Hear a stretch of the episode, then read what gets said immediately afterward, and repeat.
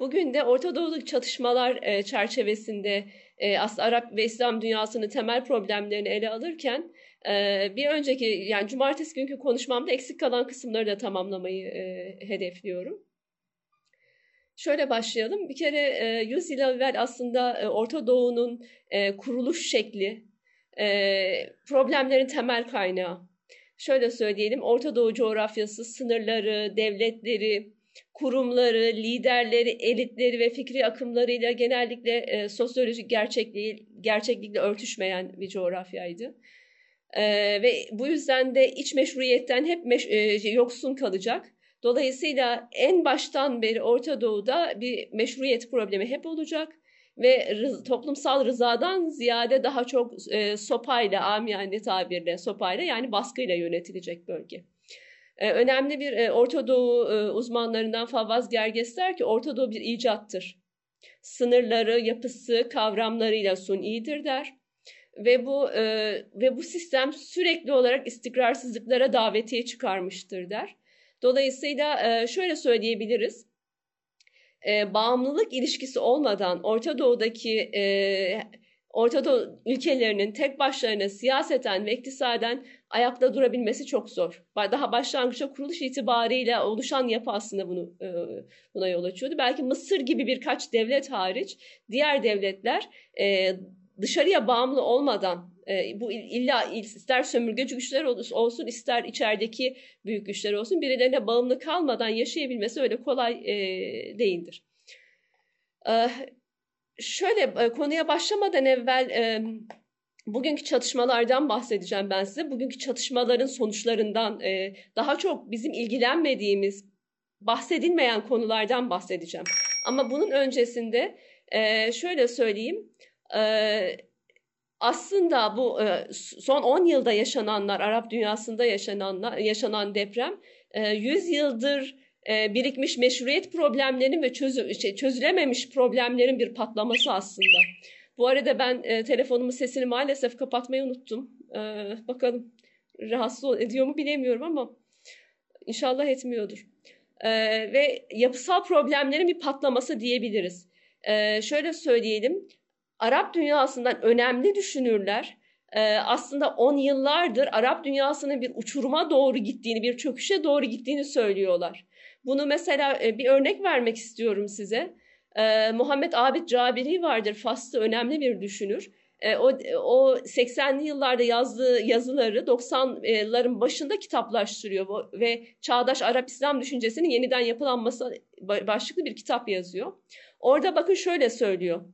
Yani 80'lerin sonu 90'ların başında yazdığı bir e, paragrafı alıntılayacağım size. Arap dünyası bugün siyasi, toplumsal ve fikri alanlarda kapsamlı bir kriz aşamasına ulaştı.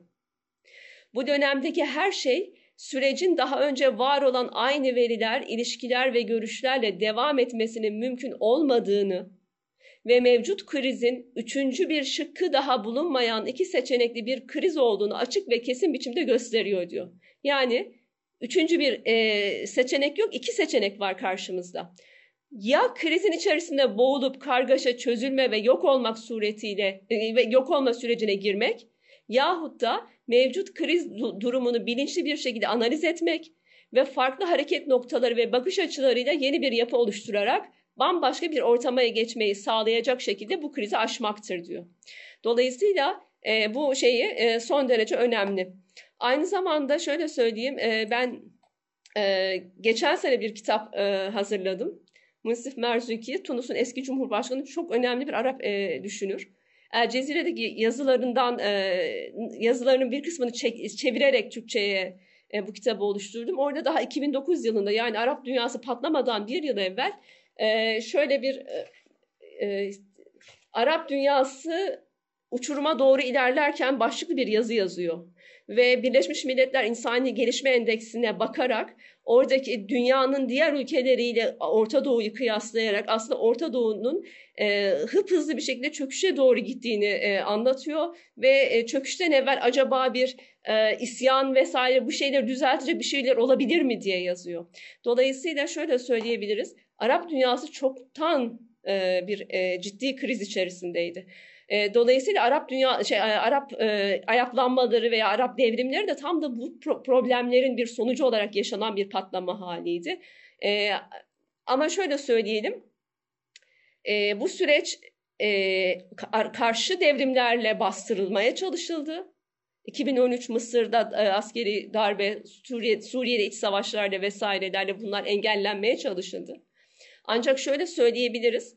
Aslında belki engellenmeye çalışılmıyor olsaydı da e, çok da başarılı e, sonuçlar elde edilemeyebilirdi. Çünkü daha önce e, cumartesi günü bahsettiğim gibi bizim temel problemlerle e, temel problemlere odaklanamama, yüzeysel e, bakış gibi bir sürü problemimiz var. Biraz sonra ama bunlara geleceğim.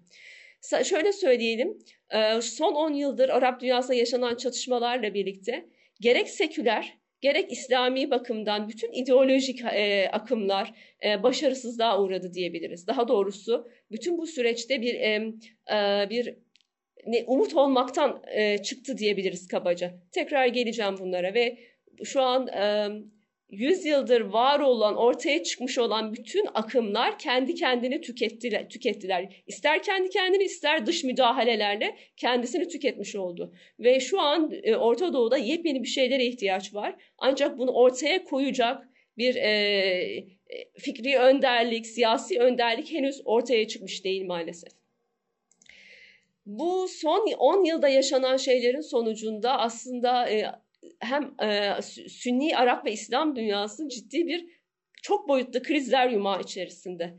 Şöyle söyleyelim şu an yaşadığımız şeyler sadece öyle e, siyasi, iktisadi, toplumsal, hukuki değil aynı zamanda fikri, felsefi, dini ve ahlaki bir kriz yaşanıyor aslında Sünni İslam dünyasında.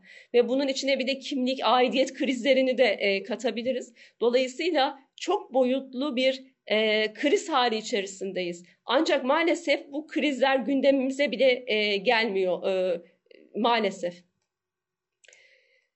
E, şöyle söyleyebiliriz. E, ben buradan bir, e, vaktimizi fazla yememek adına hızlı geçeceğim. E, burada bir savaş olgusuna kısaca girmek istiyorum. Çünkü benim alanım zaten savaş. Yani ben bu işlere başladığımdan beri savaşlar, iç çatışmalar, e, krizler çalışıyorum. Ve dolayısıyla bu çalıştığım e, süreç beni farklı bir noktaya getirdi aslında. E, Filistin e, çatışmasıyla başlamıştım. E, daha sonra diğer çatışma alanlarına geldim ve son geldiğim nokta şunu söyleyebilirim. E, savaşlara biz sadece büyük güç mücadeleleri veya işte cephelerde bugün kim ilerledi, kim ne kadar, kaç kilometre ilerledi, kaç kişi öldü, yaralandı falan bunlar üzerinden bakıyoruz. Ama biz bunlar üzerine bakarak biz resmi tam olarak okuyamayız. Çünkü e, askeri ve siyasi süreç kadar önemli, hatta ondan belki daha önemli toplumsal da bireysel boyut var. Ve aynı zamanda istatistikler kadar bir de biyografik e, biyografiler önemli. Yani şöyle söyleyelim, e, askeri ve siyasi süreç kadar toplum ve birey, istatistikler kadar da biyografiler önemlidir ve bakmamız gereken şeylerden bir tanesi de budur. Mesela e, haberlerde bugün işte bir bombayla 50 kişi öldü diyor bize. E, bunu duyuyoruz ve kapatıyoruz. Ancak o biyo şey istatistiki rakamların dışına çıkıp o insanların biyografisine baktığınızda e, şey e, o insanlar ölenlerin akrabalarının hatta yani ölüm değil de onun geriye kalanlarının biyografilerine baktığınızda sağ kalabilirler ama bir ömür boyunca o ölümü belki yeniden yeniden yaşayacaklar. Veya o ölümün yaşattığı onların ailesinde muazzam travmalar vesaire olacak. Belki on yıllarca devam edecek. Dolayısıyla e, şey e, askeri e, alan kadar, siyasi alan kadar Arap e, sosyolojisi ve Arap psikolojisine de bakmak lazım de, e, diyorum özetle size. Evet bir de şu var biz mesela savaşı çok kutsuyoruz. Evet resmi tarihlerimize baktığımızda veya işte askeri siyasi tarihe bakarsanız e, size bir resim verir. Ancak savaşların, savaşları toplumsal tarih açısından bakarsanız geçmiş tarihlerde yani atıyorum Birinci Dünya Savaşı, İkinci Dünya Savaşı, daha önceki savaşlar toplumsal tarih açısından bakarsanız bambaşka şeyler görürsünüz askeri tarihe baktığınızda coştuğunuz alanlar toplumsal tarihe baktığınızda ağlamaklı bir alana dönüşür. Dolayısıyla iki şey arasında yani toplumsal tarihle siyasal tarih, resmi tarih, askeri tarih arasında ciddi bir uçurum büyük yani çoğu zaman söz konusudur. E, dolayısıyla bir ülkenin nereye gideceğini, bir ülkenin 10 yıl sonra, 20 yıl sonra neler yaşayacağını anlamak istiyorsanız sadece cephelerde askeri ilerlemelere, siyasal alanda olanlara değil, aynı zamanda toplumsal alanda yaşanan ve bireysel anlamda yaşananlara da bakmak lazım. İşte ben bugün bunlara değineceğim. Size şöyle söyleyeyim. Uzun süren savaşlar, uzun süren çatışmalar, uzun süren işgaller insanların e, zannımızın aksine insanlar ahlakını bozar. Her iki tarafında bozar ve insani değerlerin ayakları altında alınmasına yol açar. Burada e, mesela normal hayatta son derece mülayim bir insan o savaş koşullarına bakarsanız bir seri katile dönmüştür. Veya normal şartlarda hak hukuka çok riayet eden bir insan savaş koşullarında bir yağmacıya e, dönüşmüştür. Bunlar Lübnan İç Savaşı'ndan tutun şu an Suriye İç Savaşı, e, bütün bunlar e, bütün savaş şeylerinde yaşanan, e, sahada yaşanan şeyler. E, çünkü e, Freud diyor ki e, yine bu kitapta Masif Merzuki ona atıfla e, Freud'un o sözüne sık sık atıfta bulunuyor. Düşmanına karşı uzun süre e, savaş verirsen ona benzersin diyor. Yani uzun süre düşmanınla mücadele edersen bir müddet ne kadar ahlaki başlarsan başla bir müddet sonra düşmanının taktiklerine başvurmak zorunda kalırsın. Dolayısıyla bu da ahlaki olanından uzaklaşmaya yol açan e, bir süreç. Bir de bir, son birkaç şey daha söylemek istiyorum. Ee, bizim mesela kafamızda bir e, cihat anlayışı var. Önemli, çok önemli. Ancak e, Peygamber Efendimiz dönemindeki cihat veya İslam'ın e, yüz, yani yüzyıllardır devam eden savaş ve cihat denen kavramın bugün artık değiştiğini de bilmemiz gerekiyor. Neden? Çünkü bakarsak Peygamber Efendimiz dönemindeki savaşlar çok kısaydı. Meydan savaşlarıydı sivil alanlarda yaşanan savaşlar değildi. Şehrin içinde yaşanan savaşlar değildi.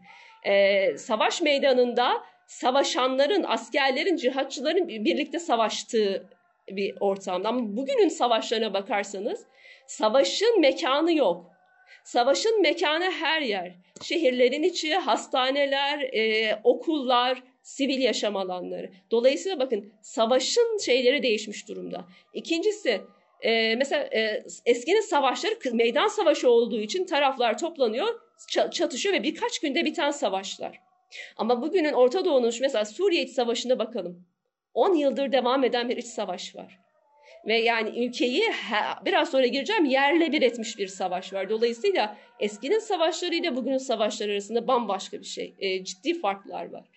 E, bir başka şey e, eskinin savaşlarında ölümler az daha doğrusu şöyle söyleyeyim. E, Birinci, İkinci Dünya Savaşı ile karşılaştırırsak e, teknolojik şeyle birlikte ölüm sayısı artıyor ama eski savaşlarda ölü, ölü sayısı az. Dolayısıyla arada bir de böyle bir e, fark söz konusu.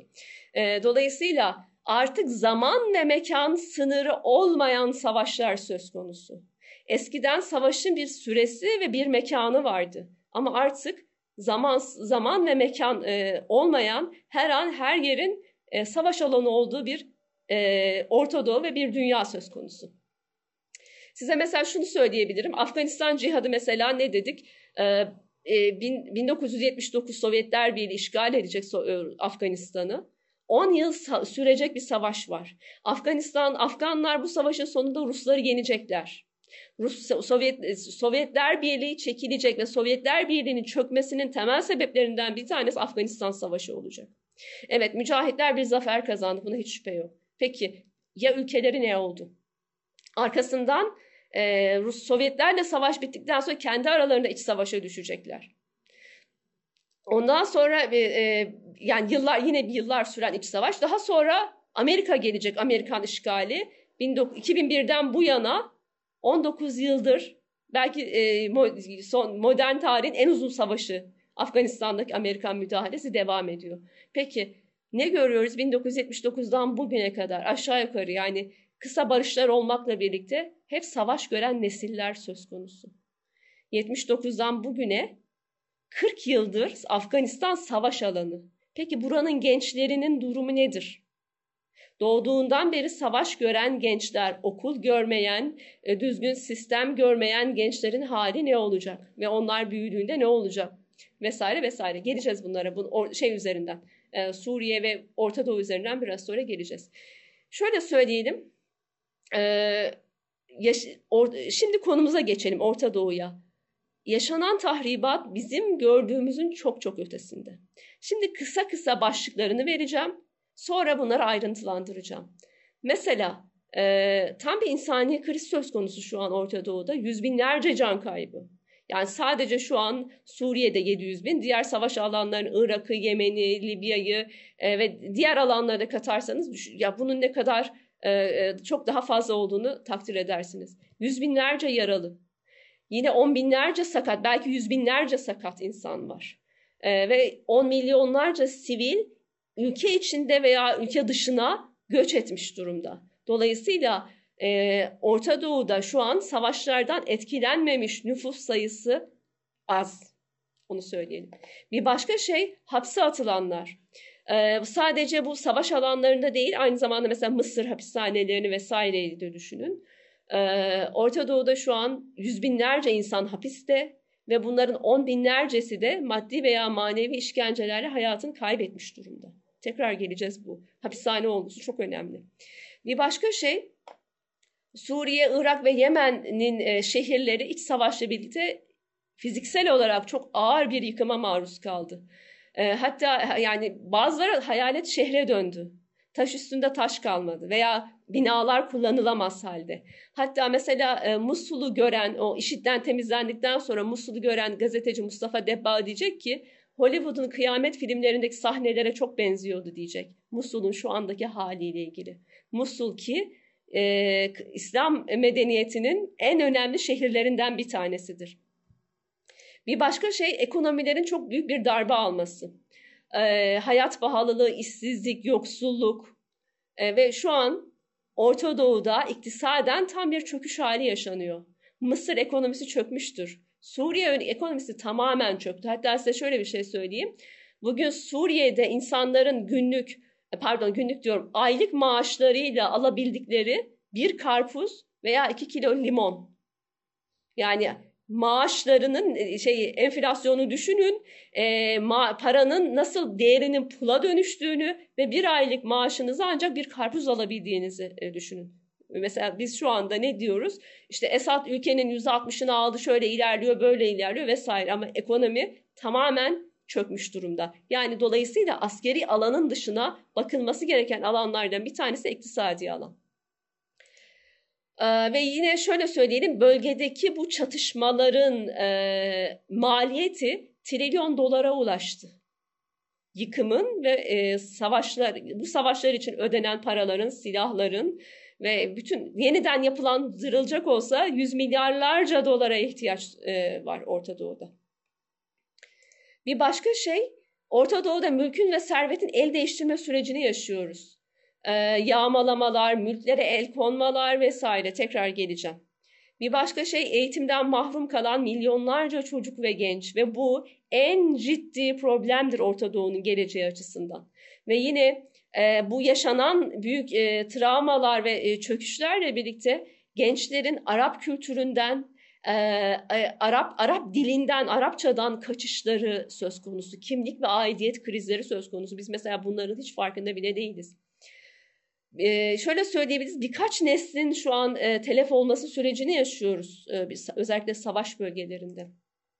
Yine bir başka şey, savaş metodu olarak e, Yemen'den Suriye'ye ve Irak'a birçok yerde e, insanlar aç ve susuz bırakılarak e, şey yapıldı.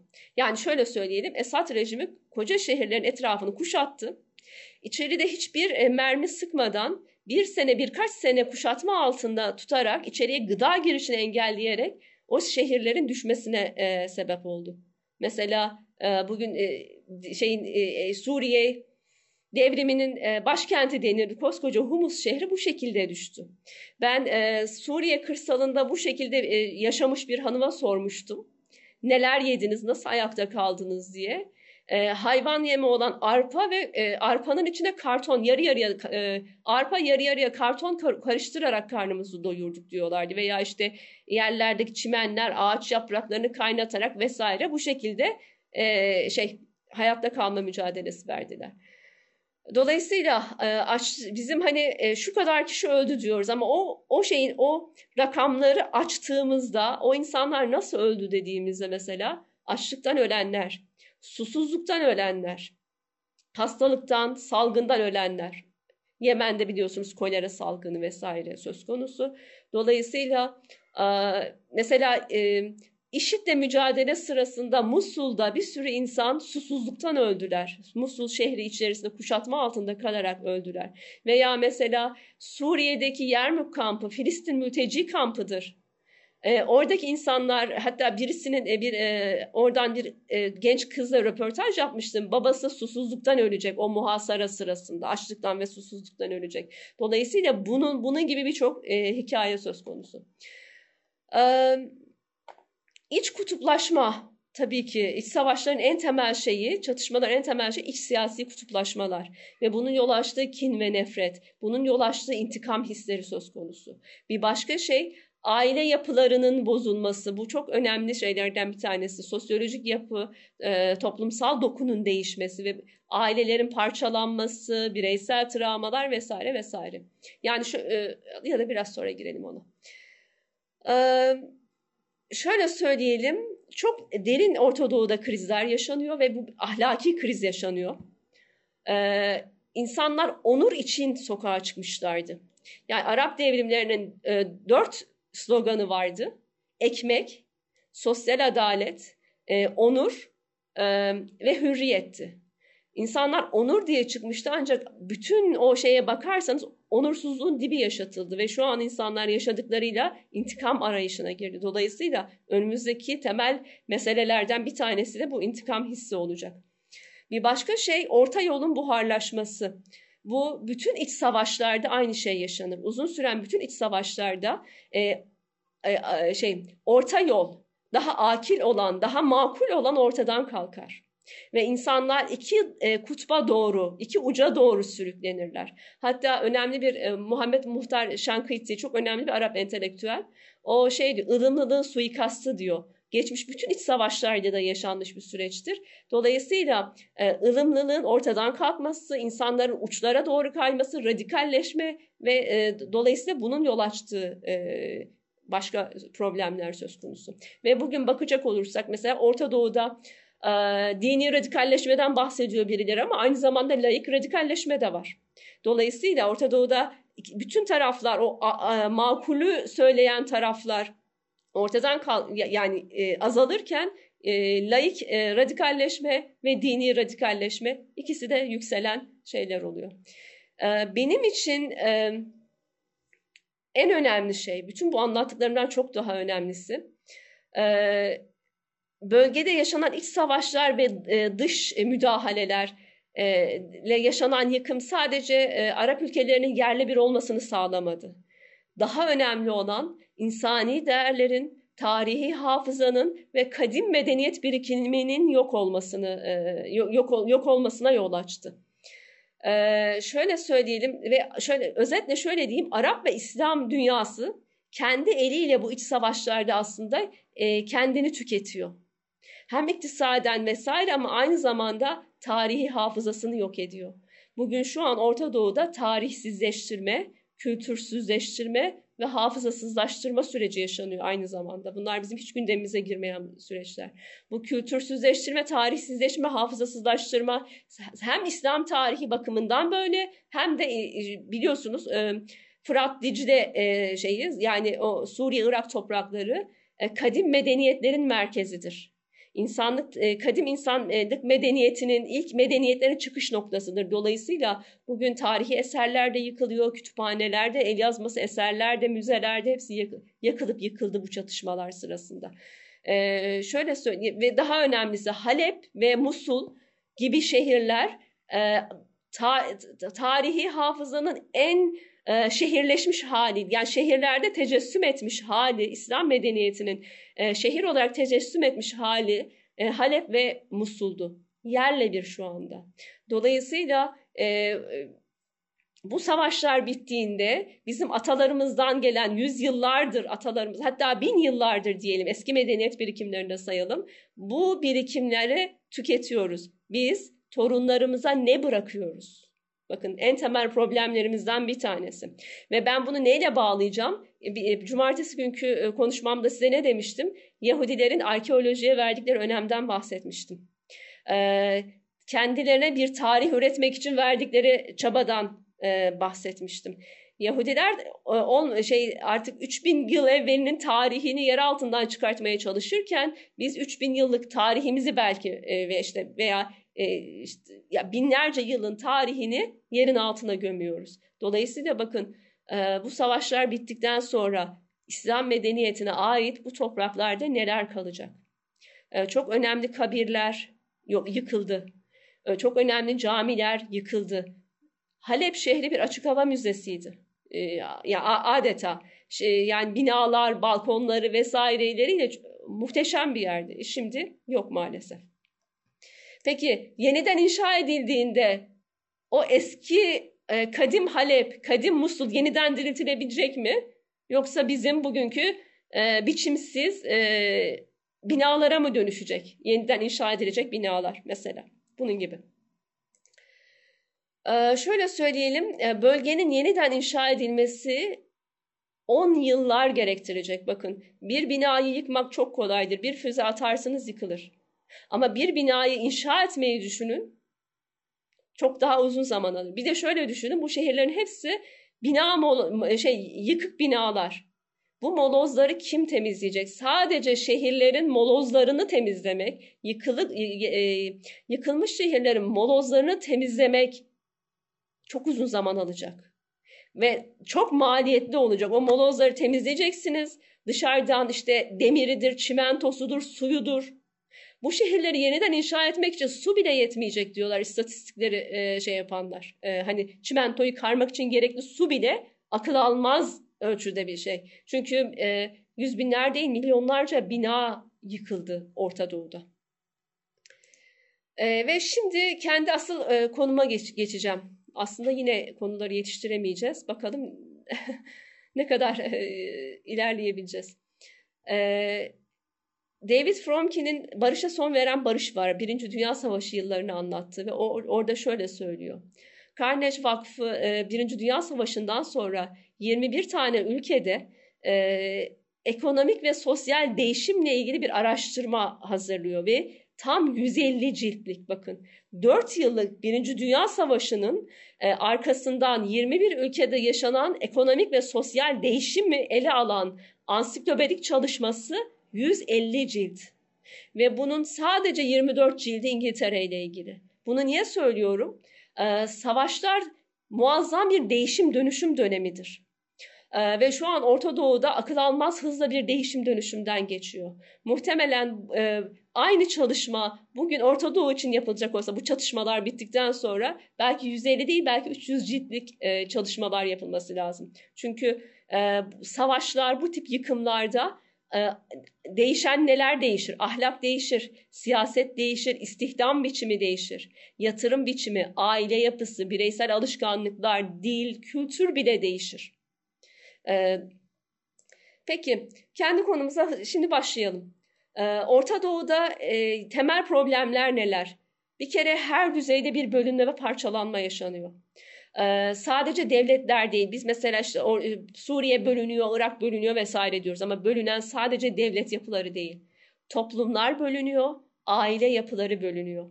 Aile yapıları ki Orta Doğu'da aile İslam dünyası son derece önemlidir. Her şeyin yapı taşıdır. Bugün göçler ve yaşanan o e, çatışmalarla birlikte aileler darmadağınık olmuş durumdalar. Aynı zamanda hatta bireyin bireyin bedeninin parçalanmasını yaşıyoruz e, Suriyeli bir e, Türkiye'ye burs başvurusu, yüksek şey e, yüksek lisans için başvuruda e, bulunanların dosyalarını incelemiştim. Orada Şam'dan bir genç şunu yazmış. E, bugünlerde Şam'da yaygın bir söz var. Eğer bedenin tek parça ölüyorsan şanslılardansınız, şanslılardansındır. Neden? Çünkü e, bombardımanlarla ve intihar saldırılarıyla vesaireyle bedenin bile ölürken tek parça olamaması durumu var. Yani dolayısıyla şunu söyleyelim.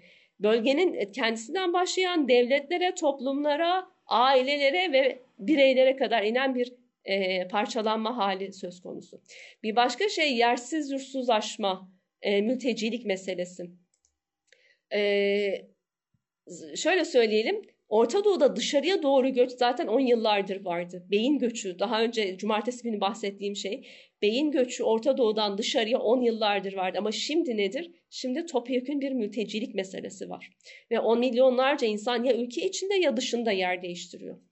E, mültecilik nedir? Bunu ben e, biraz açmak istiyorum. Çünkü bizim zihnimizde mültecilik meselesi tam algılayabilmiş değiliz. Bakın e, bir e, Filistinli şair Murit Barghuti'nin e, şair, e, Şairin Filistini diye bir kitabı var.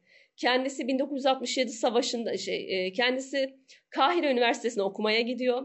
Tam diplomasını alıp dönecek. O sırada 1967 savaşı patlak verecek ve işgal e, İsrail bütün Filistin topraklarını işgal altında alarak e, geri dönmesini engelleyecek ve ondan sonra yani diplomasını almayı beklerken mezun olmuştu. Bir daha topraklarına dönemeyecek. Bakın o mültecilikle ilgili ne diyor? İnsanın vatanından olması, yerinden edilmesi ölüm gibidir. Kendisini içinde buluverdiği ülkelerin halk e, pardon, kendisini içinde buluverdiği ülkelerin halklarını kaygılandıran detaylar ya da dahili politikalar umurunda değildir. Ne var ki değişikliklerin sonuçlarını hissedecek ilk kişi de odur. Onların sevdiği şey, yani bulunduğu ülkeden bahsediyor, göç ettiği ülkeden bahsediyor. Onların sevindiği şeylerle sevinmeyebilir. Ama daima onlar korkunca o da korkar. İçeri sızmış ajandır gösterilerde. O gün hiç evini terk etmemiş olsa bile. Odur mekanlarla ilişkisi çarp, çarpıtılan, odur hikayesi süre giden bir anlatımla anlat odur hikayesini süre giden bir ad, anlatımla anlatamayan ve her dakikasında her dakikada saatler yaşayan. Telefonun çalışını sever ama korkar da. Yabancı o kimsedir ki ona kibar insanlar burada ikinci evindesin, en yakının yakınlarının arasındasın der. Yabancı olduğu için küçümsenir ve yine yabancı olduğu için yakınlık gösterilir diyor yazar. Şöyle söyleyebiliriz. E, mültecilik nedir? Kısa kısa başlık olarak söyleyeyim. Bir kere vatanı terk etmek, yersiz yurtsuzlaşma, ailenin parçalanması, dağılması, çünkü e, göçlerde bütün aile bir yere gitmez. Her bir aile nereye gidebiliyorsa oraya gider. Röportaj yaptığım bir Suriyeli benim ailem 10 ayrı ülkeye dağıldı demişti mesela. Ee, yaşadığı yere toprağa ait, ait, ait olamama, yabancılık. Ee, göç edilen bölgede e, sürekli yabancı olarak görülme, sürekli kendisine şüpheyle bakılma. Aşağılanma, dışlanma, kimlik krizi yaşadıkları ülkelerdeki sosyal ve siyasi gelişmelerin günah keçisi olması. Mesela biz şu anda ne diyoruz? İşte e, ekonomik kriz var. Neden? Çünkü Suriyeliler diyoruz. Sanki onunla bağlantılıymış, tek şey oymuş gibi. Dolayısıyla işte vatan hasreti ve geri dönüş umududur. Aynı zamanda kimliksiz insanlar var. E, e, bu süreçlerde kimliğini kaybeden e, ve e, kimliksiz, pasaportsuz adeta yok gibi olan insanlar da var. Ee, ve şu da var, yabancı ülkeye sığındığında dahi öyle kolay kolay istikrara kavuşamazlar. Kavuşsalar bile bir müddet sonra her şey yeniden alt üst oluyor. Mesela şu an ikinci, üçüncü veya dördüncü defa göç yollarına düşen insanlar var. Ee, bir Suriyelinin hikayesini okumuştum. Ee, Suriye'den Kuzey Irak'a kaçacak, orada iş kuracak ve işi gayet güzel giderken IŞİD yüzünden, IŞİD oraya doğru ilerlerken mecburen işini kapatıp Türkiye'ye kaçmak zorunda kalacak. Bunun gibi yani e, bulunduğunuz ülkede tutunabilirsiniz, hayata güzel bir iş kurabilirsiniz. Ama orada yaşanan bir başka olay siyasi, askeri, iktisadi her neyse, sosyal her neyse oradan yine kaçmak zorunda kalabilirsiniz. Dolayısıyla e, şeyin e, mülteciliğin böyle bir boyutu var. Bir de bizim pek bilmediğimiz bir şey göç hareketlerinde sosyolojik olarak üçüncü veya en geç dördüncü nesil bulunduğu ülkenin kültürünü, dilini ve dinini benimser. Bu çok önemli. Yani e, ilk giden değil, ikinci değil ama üçüncü veya dördüncü nesil gittiği ülkenin e, kültürünü, dilini ve dinini benimser. Dolayısıyla bugün Avrupa'ya giden, Batı ülkelerine giden, e, İslam dünyasından gidenler için gelecekleri açısından bakın böyle bir hani temel problemlerden bir tanesi geleceklerde torunları e, hangi kültür, hangi dil, hangi din olacak gibi bir problem söz konusu. Ee, bir başka şey sağlıksız nesiller yetişmesi problemi. Bugün e, bu sadece bugünü değil, geleceği de etkileyen bir mesele. Çünkü e, birçok sebeple işte yaşadıkları travmaların, üzüntülerin, yaşadıkları evlerde işte içeriye hiç güneş girmemesi, rutubet içinde yaşamaları veya tozlu çamurlu çadırlarda yaşıyor olmaları gibi nedenler, düzgün beslenememe, fakirlik, açlık gibi nedenler veya işte kimyasal silahlara maruz kalma gibi nedenlerle e, bugün mesela Suriye'de veya Irak'ta birçok e, kişi e, şey bağışıklık sistemi çökmüş durumda ve birçok hastalıklarla boğuşuyorlar. Yemen özellikle Yemen açlık dedik. Yine mesela bu kimyasal silahların kullanıldığı bölgelerde kanser vakalarının, deri hastalıklarının, solunum yolu hastalıklarının arttığını arttığını istatistikler gösteriyor. Bombardımanlarda kalıcı olarak vücudu hasar alan insanlar var. Çatışmalarda mesela ben kilise gittiğimde görmüştüm oradaki e, savaştan e, savaşan gençler geri dön orada hasta bakım evlerinde iki bacağını birden kaybedenler, gözünü e, gözü kör olanlar vesaire yani kalıcı olarak e, sakatlanan nesiller söz konusu. Bir başka şey e, bu muhasara e, aç aç bırakma meselesi dedik. Bu çok önemli. E, mesela Yemen'de e, bizim hiç gündemimizde değil Taiz şehri. Hem Husiler hem Birleşik Arap Emirlikleri e, Taiz şehrini kuşattı. Çünkü Müslüman kardeşlerin en güçlü olduğu şehirdir Taiz. Aynı zamanda Taiz şehri e, şeyin okumuş yazmışların en çok olduğu şehirdir. Ee, şey bu da e, o dışarıdan kuşatılan içeriye yiyecek sokulmasının engellendiği şehirlerden bir tanesi bakın. İnsanlar aç bırakılıyor. Ee, peki aç bırakıldığınızda ne yaşarsınız? Kendi adıma ben hani Ramazanlarda oruç tutmaktan çok e, etkilenen insan bir insanım. E, yani oruçluyken e, zihnim de çalışmaz, bedenim de e, düşer. Ve özellikle bu dönemlerde bu benim e, bu aç kalma meselesini daha çok su, şeyler Yemen veya Suriye'deki o muhasara altında kalanlar üzerinden e, hissettiğim e, bir vakadır. Yemek yiyemiyorsanız, açsanız zihni faaliyetleri nasıl yapacaksınız mesela? Entelektüel faaliyetleri nasıl yapacaksınız? Bakın bugün mesela Yemen'de bu çok fen, e, ciddi bir mesele Anneler zaten e, bu arada Yemen zaten Orta Doğu'nun en fakir ülkesiydi. Şu an e, bir bir deri bir kemik artık e, anneler. Ve doğacak çocuklar yani çocukları doğmadan evvel de doğduktan sonra da çocuklar yeterli vitaminleri, mineralleri ve diğer gerekli şeyleri alamadan dünyaya geliyorlar ve bunları alamadan yaşıyorlar. Peki temel şeyi vücut sağlığı ve akıl sağlığı için gerekli olan o temel e, şeyleri, mineralleri, vitaminleri ve diğer her ne varsa bunları alamadan doğmuş ve büyümüş gençler, çocuklar büyüdüklerinde bunun etkisi olmayacak mı acaba bedenlerinde? Ben e, bunu düşünüyorum ve muhtemelen e, bu şey e, şu an yaşanan aç bırakma üzerinden yaşanan şeyler aynı zamanda gelecekte e, doğan çocuklarımızın da e, hem akli melekelerini hem bedeni güçlerini etkileyecektir diye zannediyorum. Ee, e, şöyle hızlıca geçelim.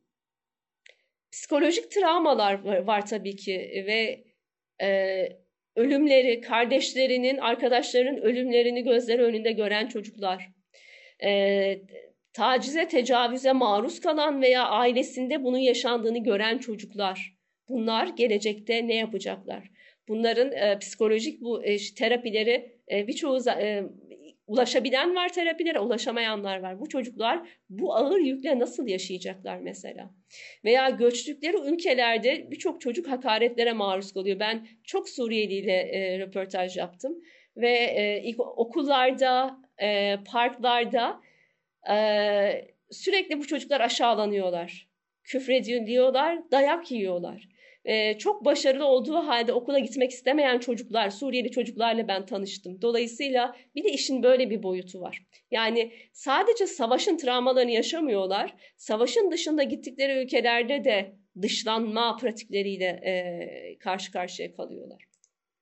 Ve bu süreçte çocuklar, e, bunları yaşayan çocuklar yani kimliklerinden dolayı Suriyeli veya Iraklı olduğu için dışlanan, aşağılanan çocuklar e, kendi ana dillerine, kültürlerine ve kimliklerinden utanç duyar hale geliyorlar. Ee, mesela sokakta annesine ne olur ben de Arapça konuşma diyen çocuklar var gibi gibi. Bir başka şey tabii ki ben e, ne yapacağım biz bir e, daha hala başlardayım belki bir saat daha yaparız bilemiyorum e, bir 15 dakika daha ilerleyelim sonra karar verelim. Belki bir saat daha uzatırız ikinci şeyi açarız e, video açarız. İkinci bir mesele e, Arap hapishaneleri. Arap hapishaneleri olgusunu anlamadan birçok şey anlaşılamaz Orta Doğu'da ve biz bunun hiç farkında değiliz. Ee, o Arap hapishaneleri radikalleşmenin ve teröre meyletmenin merkezleridir. Çünkü bu Arap hapishanelerinde e, sistematik olarak işkence, taciz ve tecavüz e, pratikleri uygulanıyor. Ve bu insanlara dehşet saçmak için rejimlerin bilerek yaptıkları şeyler. Bizim mesela o taciz, tecavüz diyorum açamayacağım ama sanıyoruz ki sadece kadınlara yönelik. Hayır değil. Hapishanelerdeki erkekler de çocuklar da kadınlar da herkes bunu herkes demeyeyim ama pek çok kişi bunları yaşayacak. Dehşet saçarak o insanlara, halklara boyun eğdirme, bir daha asla e, yönetimine karşı gelmemesini sağlama gibi e, bir amaçla bu bilerek yapılıyor. Peki bir olgu var. Mesela bizim Diyarbakır cezaevi 1980 darbesinden sonra Diyarbakır cezaevinde yaşanan e, işkencelerden sonra hapishaneden çıkanlar biliyor muyuz? Biz PKK'ya katıldılar. Ve PKK'ya katılmalarının temel nedeni de bu e, hapishanelerde yaşadıkları işkencelerdi. Bunun bir benzerini da, da şeyde yaşadık. Mesela diğer Arap şeyleri, IŞİD'in kurucusu, e, daha doğrusu ilk nüvesinin kurucusu 2004'ler Ebu Musab Ez-Zarkavi, Ürdün hapishanelerinde işkence yaşamış bir kişidir. Veya bugün El-Kaide'nin lideri olan e, Eymen Zevahiri 1970'ler, 60'larda 70'lerde Mısır hapishanelerinde işkencelerden geçmiş bir doktordur. Dolayısıyla sakın yanlış anlamayın bunları meşrulaştırıyor. Terör faaliyetlerini örgütleri meşrulaştırıyor değilim. Ama bu terörün nereden çıktığının sosyolojik bir gerekçeyi arka planı Arap hapishaneleridir. Dolayısıyla biz bunlara bakıyoruz sadece ne diyoruz? Aa dış güçlerin oyunu her şeyi dış güçler yaptı. Ama sadece dış güçlerin oyunu değil bir de hapishanelerdeki o olguda, o yaşananlara bakmak lazım. Dolayısıyla e, şöyle söyleyeyim yine bu e, Masif Merzuki ile bu kitaptaki e, bahsettiğim e, Tunus'un eski cumhurbaşkanı o da hapse girmiş birisi. Ben onunla röportajda e, sormuştum. Kendisi şöyle diyecek Arap hapishaneleri ilgili. E, Arap hapishaneleri toplumsal suçlular ve teröristler için iyi birer okul hatta suçun üniversitesidir diyecek ki çok e, doğru bir tespit. E, şöyle söyleyeyim e, biraz evvel bahsettim. Bugün Arap hapishanelerinde yüz binlerce insan var. On binlerce insan da e, bu şeylerden maddi manevi işkencelerle hayatını kaybetti. Peki hapishanelerden bu insanlar kalan o yüz binler çıktığında ne yapacaklar? Bir kısmı evet tamamen e, siyasallıktan arınacaklar, evinde oturacaklar. Ona hiç şüphe yok ama bir kısmı da evine yeniden silah alacak. Yani dolayısıyla e, işit bitti, El-Kaide bitti. Bunların hepsi e, şey bugüne odaklı sığ bakışlar. O, o terörü ve radikalizmi üreten yer Arap hapishaneleri ve orada o şey devam ediyor. O insanları e, e, otobiyografik kopuşunu, dehşeti ve yaşamalarını e, yaşamaya devam ediyorlar. Dolayısıyla Arap hapishaneleri yani e, Arap hapishanelerini anlamadan Orta Doğu'da neden terör var, neden şiddet var, neden radikalizm yükseliyor anlayamayız. E, bir başka şey emniyet halinin olmaması Orta Doğu'daki temel problemlerden bir tanesi. Kanlı çatışmaların olduğu yerlerde değil sadece bu emniyet halinin olmaması. Mesela Şam'da çatışma olmadı. Ama Şam'da adam kaçırma, gasp, yağma, fidye gibi şeyler devam ediyor. Keskin nişancıların adamı öldürmesi gibi şeyler devam ediyor. Dolayısıyla Orta Doğu'da bir yerde savaş olmaması demek orada emniyet halinin olduğu anlamına gelmiyor. Mısır'da savaş olmaması orada emniyet halinin olduğu anlamına gelmiyor. Cumartesi günü dediğim gibi hani dedim ya İslam dünyası beldelerimiz emin yerler, emin beldeler değiller. Dolayısıyla böyle bir ciddi problem var. Ee, ve bu emniyet halinin olmadığı ortamda mesela insanlar cuma namazlarına gidemiyorlar. Cuma namazlarında camilerin patlatılması gibi bir olgu e, var çünkü. Dolayısıyla o emniyet hali insanların dini pratiklerini de yapmalarını e, engelleyen bir e, boyut taşıyor. Evet, bir de şu var. Bu emniyet halinin olmaması, insan sürekli insanların patlamalar, ölüm vesaire görmesi bir müddet sonra duyarsızlaştırıyor. E, ölüme ölümün vahşetin sıradanlaşması, ölüm, ölüme karşı duyarsızlaşma gibi bir şey söz konusu da oluyor. Aslında bu, biz bunu ekranlarda kendimiz de yaşıyoruz. İlk işte bu çatışmalar başladığında 10 kişi öldüğünü üzülüyorduk belki ama artık bizim için 10 kişinin ölmesi çok da mesele değil. Hatta haber değeri bile taşımıyor. Şöyle 50 kişi ölecek ki bizim gündemimize gelecek. Dolayısıyla bizim ekranlarda yaşadığımız duyarsızlaşmayı onlar fiili hayatta da yaşayacaklar. Bir başka en önemli şey demin dedim eğitim meselesi. Ee, ve bence Orta Doğu'nun varoluşsal meselesi eğitim meselesi. Ee, savaş yüzünden hiç okul görmemiş çocuklar var. Ee, veya eğitime ara verdiği için e, sonradan okula tekrar başladığında öğrendiği her şeyi unutan, okuma yazmayı unutan gençler var.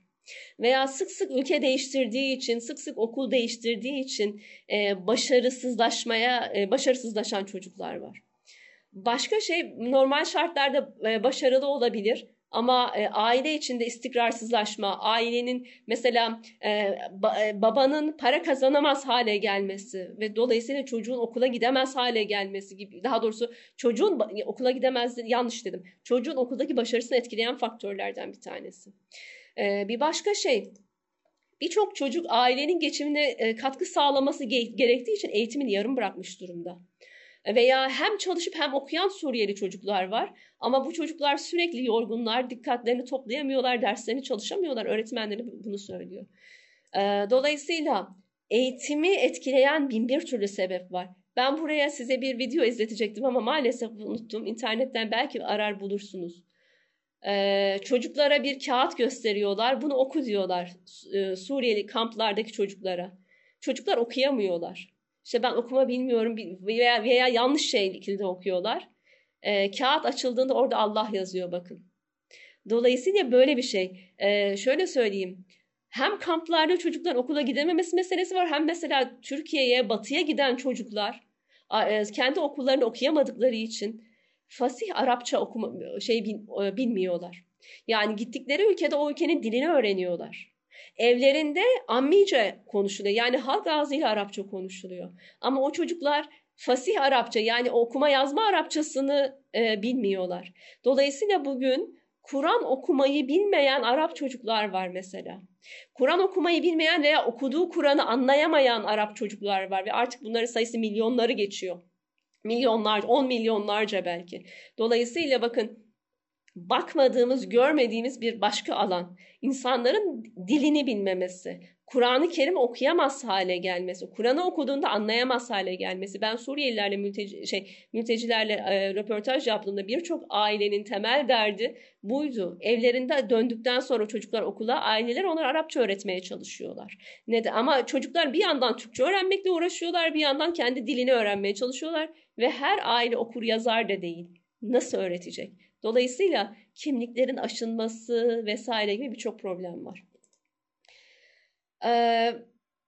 Bunları da geçelim. Veya mesela şöyle var. Ailesinde ölüleri olan, ailesinde hapiste olanlar olan ve bir sürü yıkımları yaşamış çocuklar için mesela eğitim ne kadar önemlidir? Siz onlara ne kadar eğitimin önemini, gelecekler açısından önemli olduğunu anlatırsanız anlatın. Onlar başka şey yaşamışlar. Ve o başka şey yaşadıktan sonra acaba yeniden eğitimin önemini idrak edebilecekler mi? Dolayısıyla bir de böyle bir yaşanmışlıkla alakalı böyle bir e, sonuç var. Bir başka şey e, sadece çatışma bölgelerini unutun diğer bölgelerde de. E, şu an Orta Doğu'da genç işsizliği çok yüksek. Üniversite mezunu genç iş, iş bulamama şeyi çok yüksek. Şu an Irak'ta ayaklananlar, Lübnan'da ayaklananlar, Cezayir'de ayaklananlar birçok yerde ayaklanma var ve bu ayaklanmalar daha da artacak. Temel sebeplerden bir tanesi okumuş, e, okuyan üniversite mezunlarının da iş imkanı ekonomik krizlerden dolayı iş bulamaması gibi bir e, sorun var. Ve bu süreçte bir de entelektüel sermayenin tüketilmesi e, söz konusu. E, bir kere Kahire, Şam, Bağdat, Beyrut bunlar Arap dünyasının kadim merkezleriydi. Entelektüel merkezleriydi. Bakın bu merkezler şu an e, kaybediyor, kaybetti, kaybediyor değil, o vasfını kaybetti. Artık Arap dünyasının yüzyıllarca başkentliğini yapmış önemli entelektüel merkezleri artık şey değil, kendileri hayatta kalma mücadelesi veriyor. Dolayısıyla bakın entelektüel merkezlerini kaybeden bir Arap dünyası söz konusu. Bir başka şey zaten diyorduk ki bölgenin entelektüelleri okumuş yazmışlar zaten on yıllardır yurt dışına kaçıyorlar, gidiyorlardı. Burada bir de şu var. Rejimlerin de bunu şeyi şöyle söyleyelim. Daha iyi bir ülke isteyen insanlar ülkelerine kalabiliyor muydu? Dolayısıyla şöyle söyleyeyim. Orta Doğu'dan dışarıya muazzam bir beyin göçü zaten on yıllardır var. Bakın Arap dünyası akılsız ve fikirsiz değil. Arap dünyası e, bugün bu kadar battıysa bunun sebebi başka bir şey. Arap dünyasının e, fikir üretenleri, entelektüelleri var ama onlar yurt dışında veya hapishanede veya öldürülmüş durumda. Dolayısıyla kendi beynini yok eden Arap rejimleri söz konusu. Size vakitte gidiyor ama bu örneği vermem lazım. Mesela Tunus'ta 1990'ların e, başında hapse atılan ve e, devrimden sonra 2011'de hapisten çıkan birisi var. O daha sonra Tunus'un ya başbakan olacak ya İçişleri Bakanı hangisiydi unuttum. E, hapisten çıktıktan sonra işte seçimler olacak, milletvekili olacak ve o makama gelecek. Danışmana diyecek ki kendisine efendim biz bunu size mail olarak yolladım.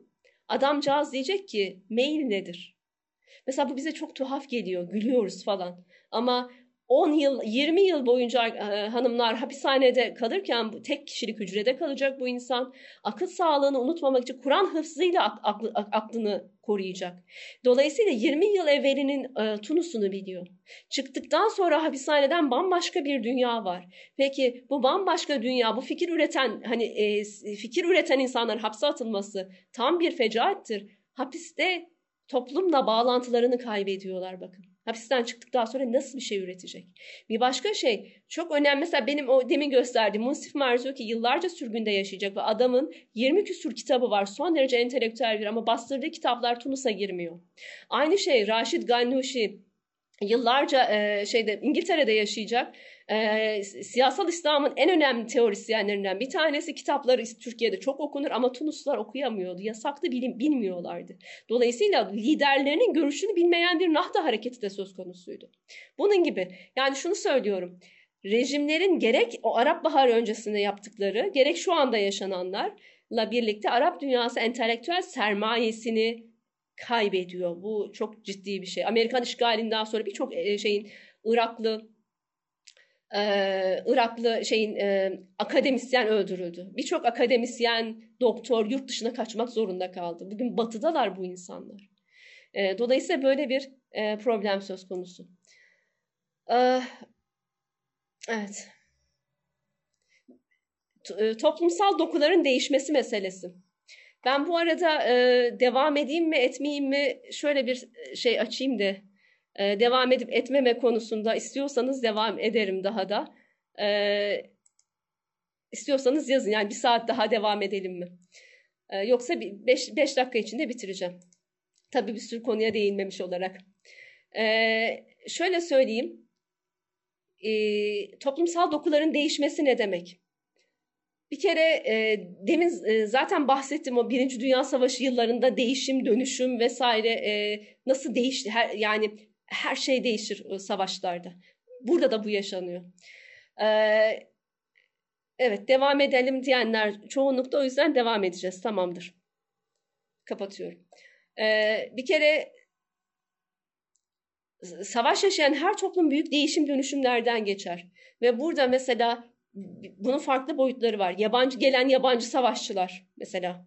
Orta Doğu şu an yabancı savaş çıkarmıyor. Biz sadece belli ülkelere bakıyoruz ama e, Suriye mesela dünyanın her yerinden, Kuzey Kore'den tutun Venezuela'ya kadar dünyanın her yerinden insan Suriye sahasında savaşıyor. E, dolayısıyla gelen yabancı savaşçılarda toplumsal yapının değişmesi, ülke içinde yer değiştirenler, yurt dışına göçenler dolayısıyla Suriye'nin toplumsal yapısı değişiyor. Irak'ın toplumsal yapısı değişiyor. Bu savaş bittiğinde başka bir Suriye olacak ortada, başka bir Irak olacak ortada. Ee, yine mesela Şam ve çevresinde Şiileştirilen mahalleler var. Şu, bu arada şunu da söyleyeyim. Ee, Suriye'de mesela alimlerin çoğu Şam, e, şöyle Şam e, tarih boyunca alimlerin merkeziydi. E, ve o alimlerin çoğu şu an İstanbul'da, Türkiye'deler.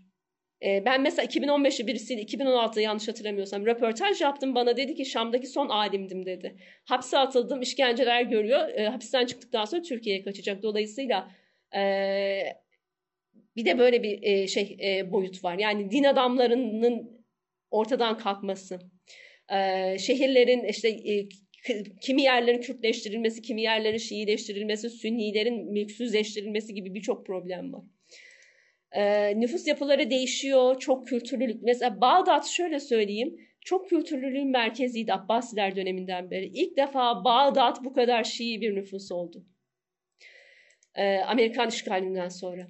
Yine e, şöyle söyleyelim, bu e, toplumsal çözülmeler yaşanıyor bu savaşlarda, çatışmalarda. Ee, ve şu an mesela farklı toplumsal kesimler bir arada yaşayamaz hale geldiği için artık e, şehirler tek e, yapılı hale geliyor. Belli bir mezhep, belli bir kimlik, belli bir kabile vesaire üzerinden e, şehirlerin homojenleşmesi sürecini yaşıyoruz gibi gibi. Ben burada bir ara vereyim, kaydedeyim, sonra hemen tekrar devam edeceğiz izninizle. Süreci bitirmeden şey yapalım.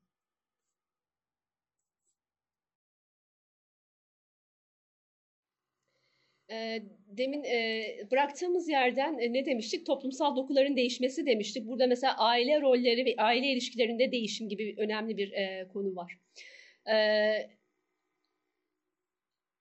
aile Orta Doğu'da değişime daha ziyade daha kapalı bir alan ama şimdi çok hızlı bir değişim dönüşüm var. Mesela şöyle söyleyeyim, Orta Doğu'da erkektir ailenin parasını kazanan, e, ve yani ve Suriye'de mesela kadınların çalışması hoş gözle bakılmazdı. Evet Şam'daki hanımlar çalışır orası daha farklı ama Halep'te vesairede kadınların çalışması çok ayıp bir şeydi. Dolayısıyla şimdi ama durum ne? Türkiye'dekilere bakacak olursak orta yaş ve üstü erkekler iş, yani aile reislerinin iş bulma şansı yok. Bizim iş piyasamızda sadece kadınlar ve genç erkekler iş bulabiliyorlar. Ve dolayısıyla e, ben röportajlarda bu konulara e, birçok kişiyle röportaj yaptım. Aile içinde temel e, tar- meselelerden bir tanesi olacak. Yani şöyle söyleyelim. Olgun, orta yaşlı erkekler e, Orta Doğu'da artık e, temel işlevi olan aile geçimini sağlama rolünü kaybettiler. Dolayısıyla bunun travmasını, bir, bir ciddi travmasını yaşıyorlar. Kadınlar artık e, e, evin geçimini sağlayan bir bakıma insana dönüştüler veya genç erkekler.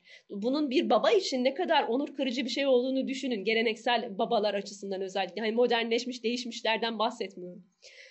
Ee, ve mesela şey var, e, eşi ölenler veya hapiste olan kadınlar var. Tek başlarına çocuklarına bakmak zorundalar Türkiye'de ve e, çalışmak zorundalar. E, onlarla röportaj yaptığımda hepsi çok kötü. Yani hem an, anne ve baba olmak zorundayız ama anneliği de yapamıyoruz, babalığı da yapamıyoruz. Neden? Çünkü çok uzun saatler çalışmak zorundalar.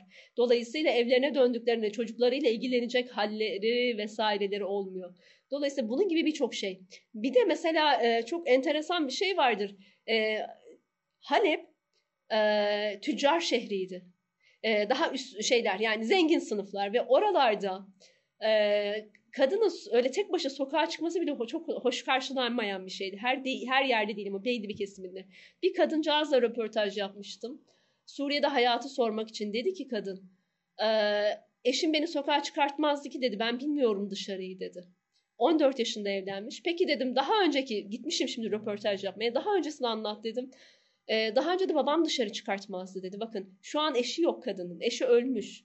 Kadın İstanbul'a geliyor, İstanbul'un bir mahallesinde yaşamak zorunda kalıyor. Daha önce kendisi evinden çıkma şansı olmayan bir kadın, bilmediği bir ülkeye, bilmediği bir dile, yani dili farklı, kültürü farklı, bambaşka bir yere gelecek ve hayatta tutunmak zorunda kalacak. Bu değişim dönüşüm ne kadar muazzam kısa bir süreç içinde yaşamak zorundalar. Bunu anlam açısından önemli. Bir başka şey, eşler, eşlerin ilişkileri değişecek.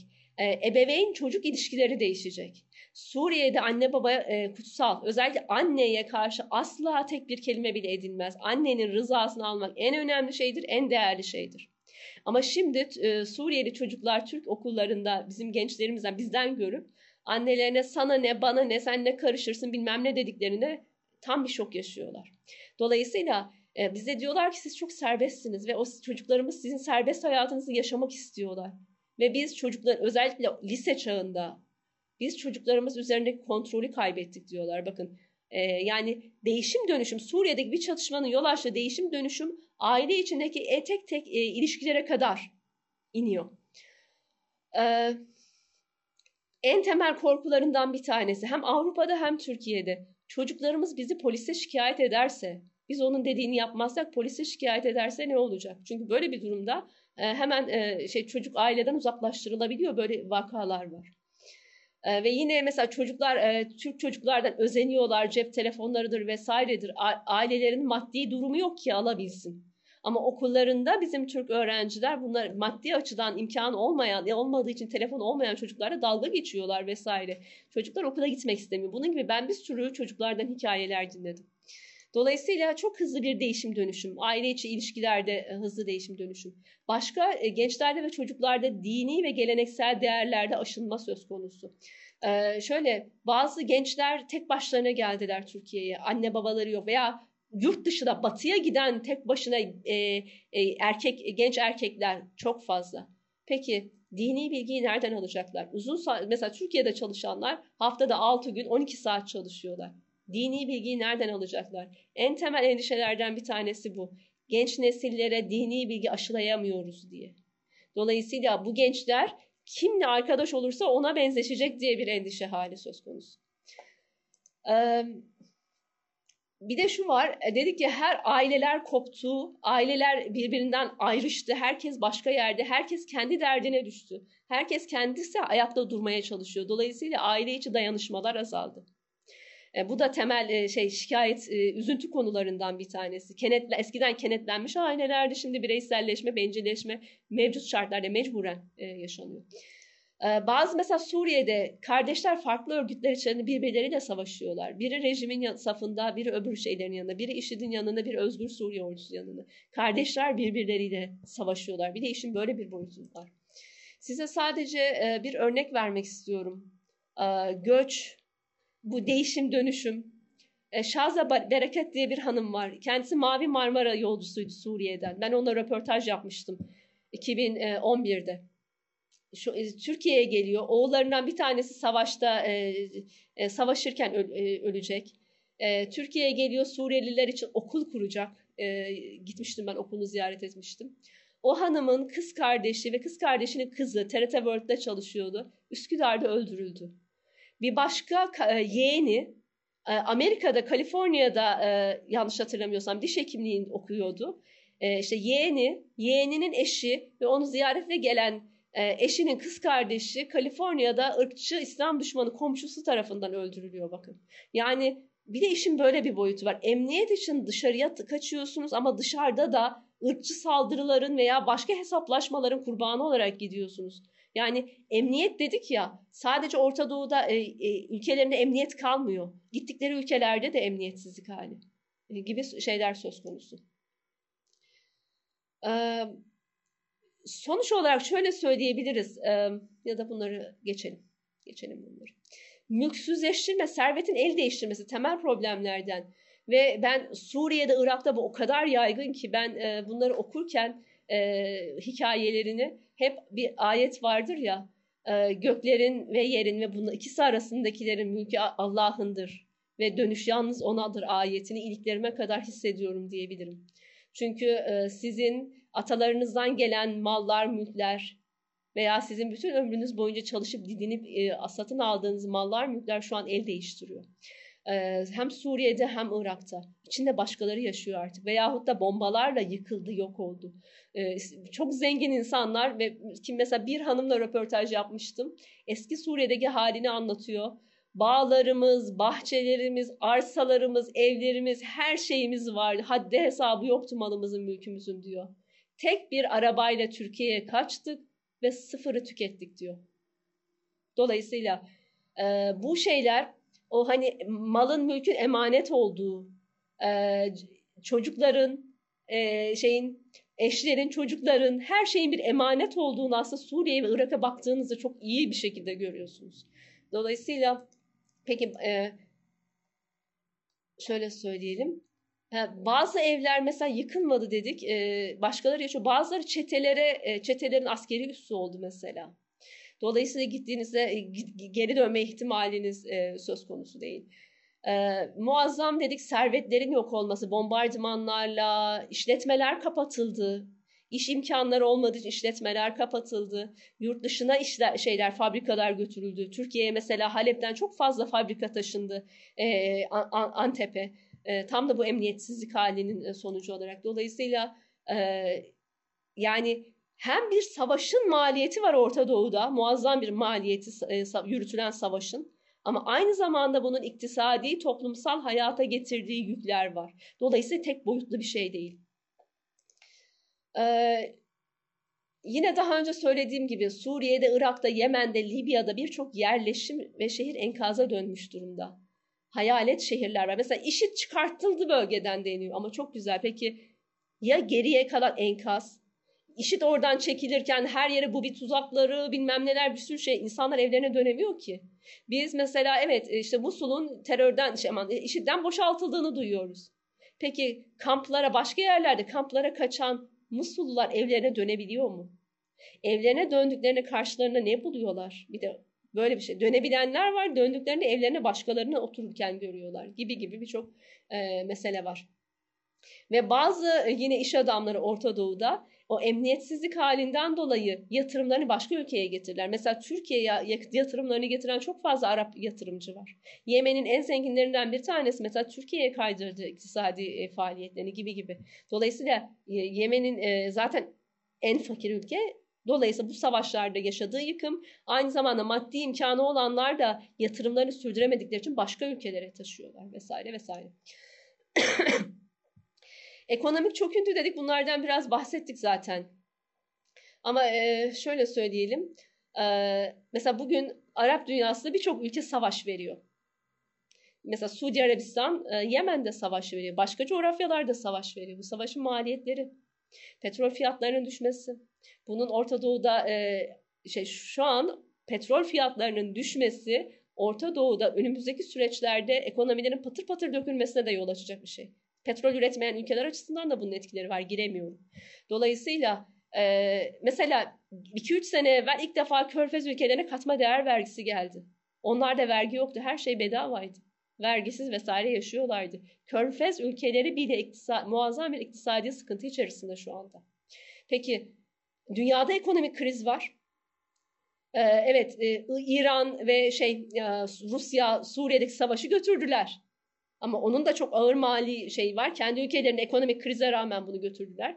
Peki savaşı yürüten bu adamlar, savaşı finanse edenler yeniden inşayı finanse edebilecekler mi? Bakın çok önemli bir mesele. Suriye'yi, Irak'ı kim inşa edecek yeniden? Dünyada ekonomik kriz varken hangi ülke çıkacak da bunu yapacak? Neresi, ne, ne zaman, nasıl inşa edilecek? Şöyle söyleyeyim.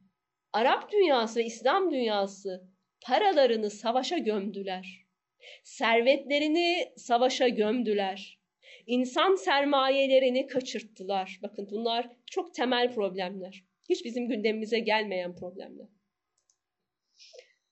Ee, mesela şu an evet Esad rejimi her yerde şey e, ülkenin büyük kısmında biz ne diyoruz şey kontrolü sağladı ama ekonomi ne durumda? Esad rejimine bağlı olan merkezler şu anda ayaklanıyorlar biliyor muyuz? Çünkü demin dedim ya maaşları bir karpuz parası. Gıda kıtlığı var, akaryakıt kıtlığı var, anormal bir e, şey var. E, söyleyin adını, e, enflasyon var. Peki, e savaşı yürüttü. Peki barışı sağlayabilecek mi? Biz mesela ne diyoruz? Esad kazandı. Kazandı mı? Bakın yüzeysel olana bakarsanız askeri alanda, e, sahada şu kadar gitti şöyle buna bakarsınız ama alta bakarsanız, daha derin olana bakarsanız tamamen çökmüş bir ekonomi var. Esad'ın veya işte Mısır, Sisi için de geçerli. Biz 2013'te işte darbeyi yaptı ve her şey güllük gülistanlık falan değil. Mısır ekonomisi göçmüş durumda. Dolayısıyla bakın e, ekonomiye baktığınızda bu rejimlerin ayakta kalamayacağını, buraların tekrar tekrar patlayacağını görebiliriz. Size bir e, tiyo da vereyim. 2021'den itibaren e, Orta Doğu'da da dünyada da birçok yer patlayacak ekonomik nedenlerle. Ayaklanmalar tekrar e, yaşanacak ki şu an çoktan zaten bir süredir devam ediyor. Evet, bunları geçelim. Dini bilginin dini bilginin azalması dedik. Demin bahsettim. Ee, bunlardan bahsettim ama dur bakayım. Eksik kalan var mı diye şöyle bir bakıyorum. Evet ha. Ee, insanların bu süreçte dedik ki iki uca kaymaları. Yaşanan bu özellikle işit gibi hareketlerin vesairenin yol açtığı şeyler insanlar artık gençler dinden nefret eder hale geldi bir kısmı. Ee, birkaç yıldır o Arap dünyası ateizm ve deizm giderek yükseliyor. Ee, mesela ben Türkiye'de tıp okuyan bir Suriyeli röportaj yaptığımda demişti ki eskiden hayallerim ve hedeflerim vardı ama artık hiç yok. Suriye'nin nereye gideceğini kimse bilmiyor. İnsanların hiç ümidi kalmadı. Dinden de devletten de uzaklaşıyoruz demişti. Mesela bir e, şey e, basit örnek. Dolayısıyla e, insan, özellikle IŞİD'in kontrol ettiği bölgelerde insanların dinden, dini sembollerden nefret etmesi söz konusu. Dolayısıyla şöyle söyleyelim. Orta Doğu'da dinin siyasal amaçlar için kullanıldığı her yerde insanlar dinden yani insanların yaptığı hatalardan dolayı bunun suçunu dine atıyorlar ve bu dinden uzaklaşma sürecinin mesela biz neresindeyiz? Biz bunun farkında mıyız? Biz gençlerin dinden uzaklaşma sürecine karşı herhangi bir reçetemiz var mı? Gibi gibi bir sürü problemler var. Ee, en önemli şeylerden bir tanesi hiç gündemimize gelmeyen küresel ısınma, iklim değişikliği ve çevre felaketleri. Hanımlar, e, iklim değişikliğinin en fena vuracağı bölgelerden bir tanesi Orta Doğu. Bunu biliyor muyuz? Ama çö çölleşme, kuraklaşma artacak. Orta Doğu'nun bazı yerleri yaşanmaz hale gelecek, yeni göçler başlayacak. Yaşanır hale devam eden yerlerde de e, kaynakların kıtlığı üzerinden yeniden rekabet ve e, yeni yeni savaşlar olma ihtimali var. Munsif Marzuki'ye ben e, bir soru sormuştum röportajım sırasında. Onu okumak istiyorum size. Dedim ki e, uzun süren kaos ve çatışmalardan sonra yeni bir or Orta ortaya çıkacak. Torunlarımıza nasıl bir Orta Doğu bırakıyoruz diye sordum. Geleceğe dair öngörülerinizi merak ediyorum dedim. O da şu cevabı verdi. Ümit ederim ki gelecekte Orta Doğu diye bir yer kalır. Hiç kimse iklim değişikliğini konuşmuyor. Oysa bu dünya için en büyük tehlike. Eğer iklim değişikliğiyle mücadele etmezsek korkarım ki gelecekte petrol ve enerji değil, su ve gıda savaşlarına tutuşacağız. Tekrar söylüyorum arkadaşlar. Biz e, kafamızı petrol ve doğalgaza çok takmış durumdayız. Ama petrol ve doğalgazın önemi giderek azalıyor ve bundan sonra Orta Doğu'da bu şeylerden sonra su ve gıda savaşlarının yaşanma ihtimali çok yüksek. Şöyle devam ediyor e, şey e, Merzuki. Siyasi ve sosyoekonomik problemler asıl tehlike bir dakika. Siyasi ve sosyoekonomik problemler asıl tehlikenin üzerini örtüyor, gizliyor. Dünyanın bu tarafı muhtemelen iklim değişikliğinden en fazla etkilenen bölgelerden olacak.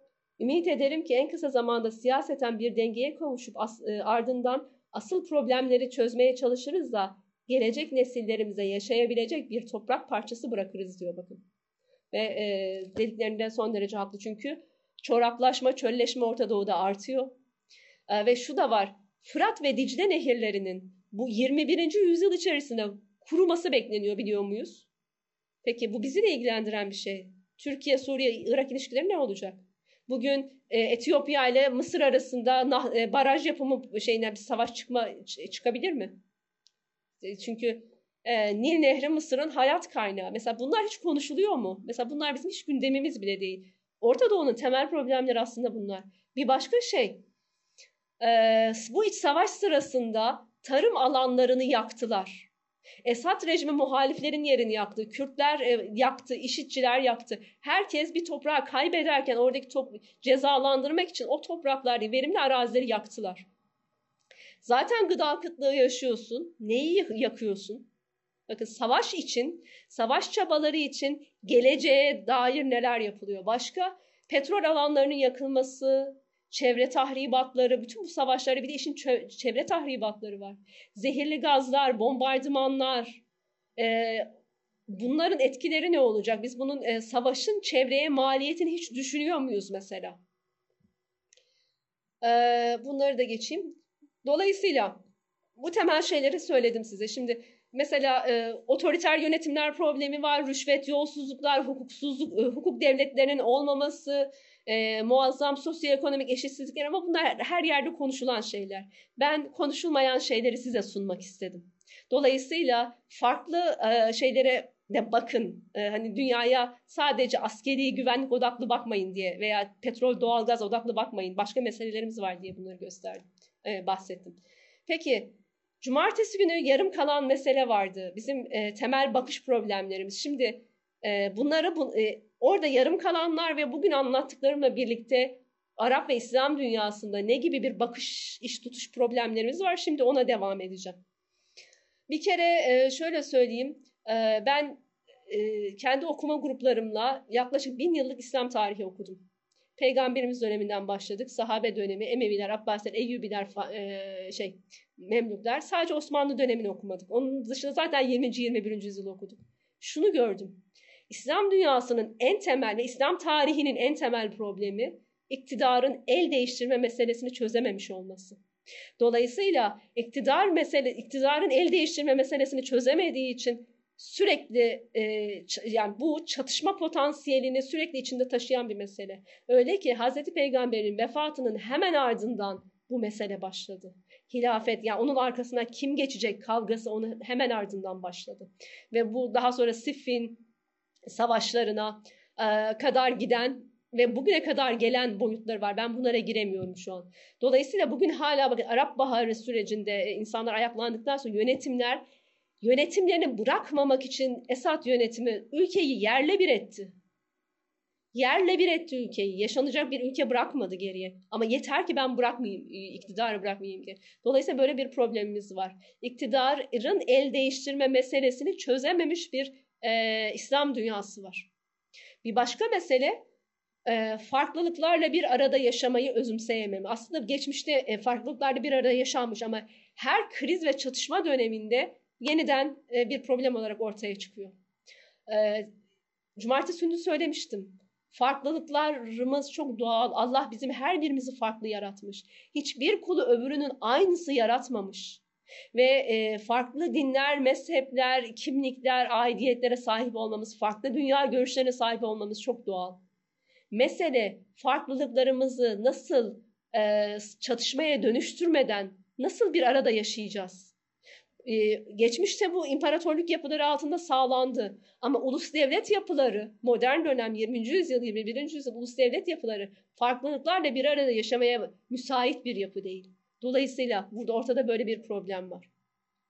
Ee, biz bugün ya Orta Doğu'da mezhepçilik diyoruz, kabilecilik diyoruz. Bütün bunlar e, alevlenmiş durumda. Biz bir arada nasıl yaşayacağız? Bizim en temel problemimiz bu. E, şu an kanaatimce. Başka bölgenin acil çözüm bekleyen meseleleri var. 200 yıldır biz 3 yol izliyoruz bu, bu meselelere karşı. Birincisi problemleri yok sayıyoruz. Ortada bir problem var yok sayıyoruz. Yok. Peki biz yok deyince yok oluyor mu problemlerimiz? Dolayısıyla yok sayıyorsanız çözüm iradesi göstermezsiniz. Böyle bir problemimiz var. Biraz sonra bunu neye yol açtığını geleceğim tekrar. İkincisi tarihten çıkamama, hala tarihte yaşama. Şanlı tarihi diriltme ama dünya çok değişti. Onu diriltemeyeceksiniz ki. Hala geç yani bu şu anki değişimi dönüşümü görememe, hala geçmişi geri getirerek bir düzen sağlayacağını zannetme. Evet geçmişten besleneceğiz, geçmişten beslenmeden olmaz. Ama ya bugünün problemleri, onları ne yapacağız? Üçüncü yol e, muzafferleri taklit etme. Çünkü acil meselelerimiz var, acil çözüm bekliyoruz. Dolayısıyla muzafferlerimiz kim? Bugünkü 20. yüzyıl için bahsedeyim. Batı'yı veya Sovyetler Birliği yani Rusya'yı kopyaladı o Arap dünyası, İslam dünyası. Dolayısıyla problem şu. Biz orijinal fikirlere ve sahici çözümlere sahip miyiz? Bakın. Ortada böyle bir problem var. Sahici meseleleri dikkate almama, sahici meselelere yüklenmeme, umursamama, yok sayma gibi bir problemimiz var bizim. Ee, peki orijinal fikirlere nasıl sahip olacağız? Ben hani e, e, cumartesi günü ne, ne demiştim? Söylem üretememe, fikir üretememe. Peki bu nasıl olacak? En temel şeyi eleştirel düşünce. Orta Doğu eleştirel düşünceden yoksun bir yerdi. Neden? Otoriter rejimlerden dolayı. e, sıkı kontrolün olduğu yerde eleştirel, özgün fikirler üretemezsiniz. Ve dolayısıyla yeni bir fikir ve söylem üretemezsiniz. Dolayısıyla mevcut çıkmazdan kurtulmak için yeni bir şey nasıl üreteceksiniz? Bakın. Ee, şöyle söyleyeyim, 100 yıldır bölgede laik kısmı kesimde e, İslamcısı da çekici, cazip ama boş sloganlar ürettiler. Ama yeni bir sistem üretecek büyük eleştirel fikirlere sahip olmadılar. Ee, dışarıdan fikir ithal ettiler. Sosyalizm, liberalizm, Arap milliyetçiliği vesaire ama hiçbirisi istenen başarıya ulaşamadı. Çünkü ortada problemleri görme ve buna cesaret, cesaretle bunu el atma gibi bir irade şey yoktu. Peki bana mesela bazen öğrenciler geliyor bunu nasıl yapacağız vesaire. Bizim için de bu geçerli. Bakın dört şıklı teste alışmış olan gençlerimiz orijinal fikir üretemezler. Eğitim sistemimizde bizim çok ciddi bir problem var. Test sistemini eğer ilkokuldan itibaren çocuklarınıza dayatıyorsanız farklı bir fikir üretme değil, önüne verilen dört seçenekten bir tanesini seçme üzerine bir beyin formatlarsınız. Peki çocuk e, ileride yönetici pozisyona geldiğinde nasıl problemleri çözecek? O kendisine birileri dört e, şey seçenekli bir soru mu verecekler? Problemlere nasıl yüklenecekler? O problemlerle nasıl görecekler, nasıl da şey yapacaklar? Dolayısıyla bakın biz daha ailemizden başlayarak eğitim sistemimizden ve daha e, şeyden her şeyiyle orijinal fikir üretme şeyini e, engellemiş oluyoruz. E, icat çıkarma diyoruz mesela. Çok yaygın bir söylemimiz değil mi? Çünkü çocuklarımız şöyle söyleyeyim. Çocuklarınız evde size çok e, şey sorguluyorsa hoşunuza gidiyor mu Allah aşkına? Devletimiz sorgulayan insandan hoşlanıyor mu? Arap dünyası, İslam dünyası sorgulayan bir bireyden hoşlanılıyor mu? Okullarda öğretmenlerimiz sorgulayan bireyden hoşlanıyor mu? Bakın e, ben e, Aralık ayında Marmara İlahiyat'ta Kudüs'le ilgili bir kulüp var. Oraya 5 hafta boyunca seminer verdim. Dördüncü hafta size cumartesi günü anlattığım semineri verdim. Ve seminerin sonunda e, Almanya'dan Türkiye'ye yüksek lisans yapmaya gelmiş bir kız öğrenci yanıma koştu. Bana dedi ki Türkiye'ye geldiğimden beri eleştirel bakan bir insan ilk defa sizi gördüm dedi. Ve gözleri doldu. Bize dedi yüksek lisansta hocalar kendi bildiklerinden başka bir şey söylettirmiyorlar bile dedi. Kendilerini tekrar etmemizi istiyorlar dedi. Farklı bir şey söylediğimizde çok rahatsız oluyorlar dedi. Ve gözleri dolarak dedi ki biz Almanya'da ilkokuldan itibaren eleştirel düşünceyi öğrendik dedi. Bakın. Ve dolayısıyla bize bize bu teşvik. İlkokuldan beri bize bu teşvik edildi dedi. Hocaların söylediğiniz tekrarlamak değil, kendi fikrini üretmek öğretiliyor bakın hanımlar.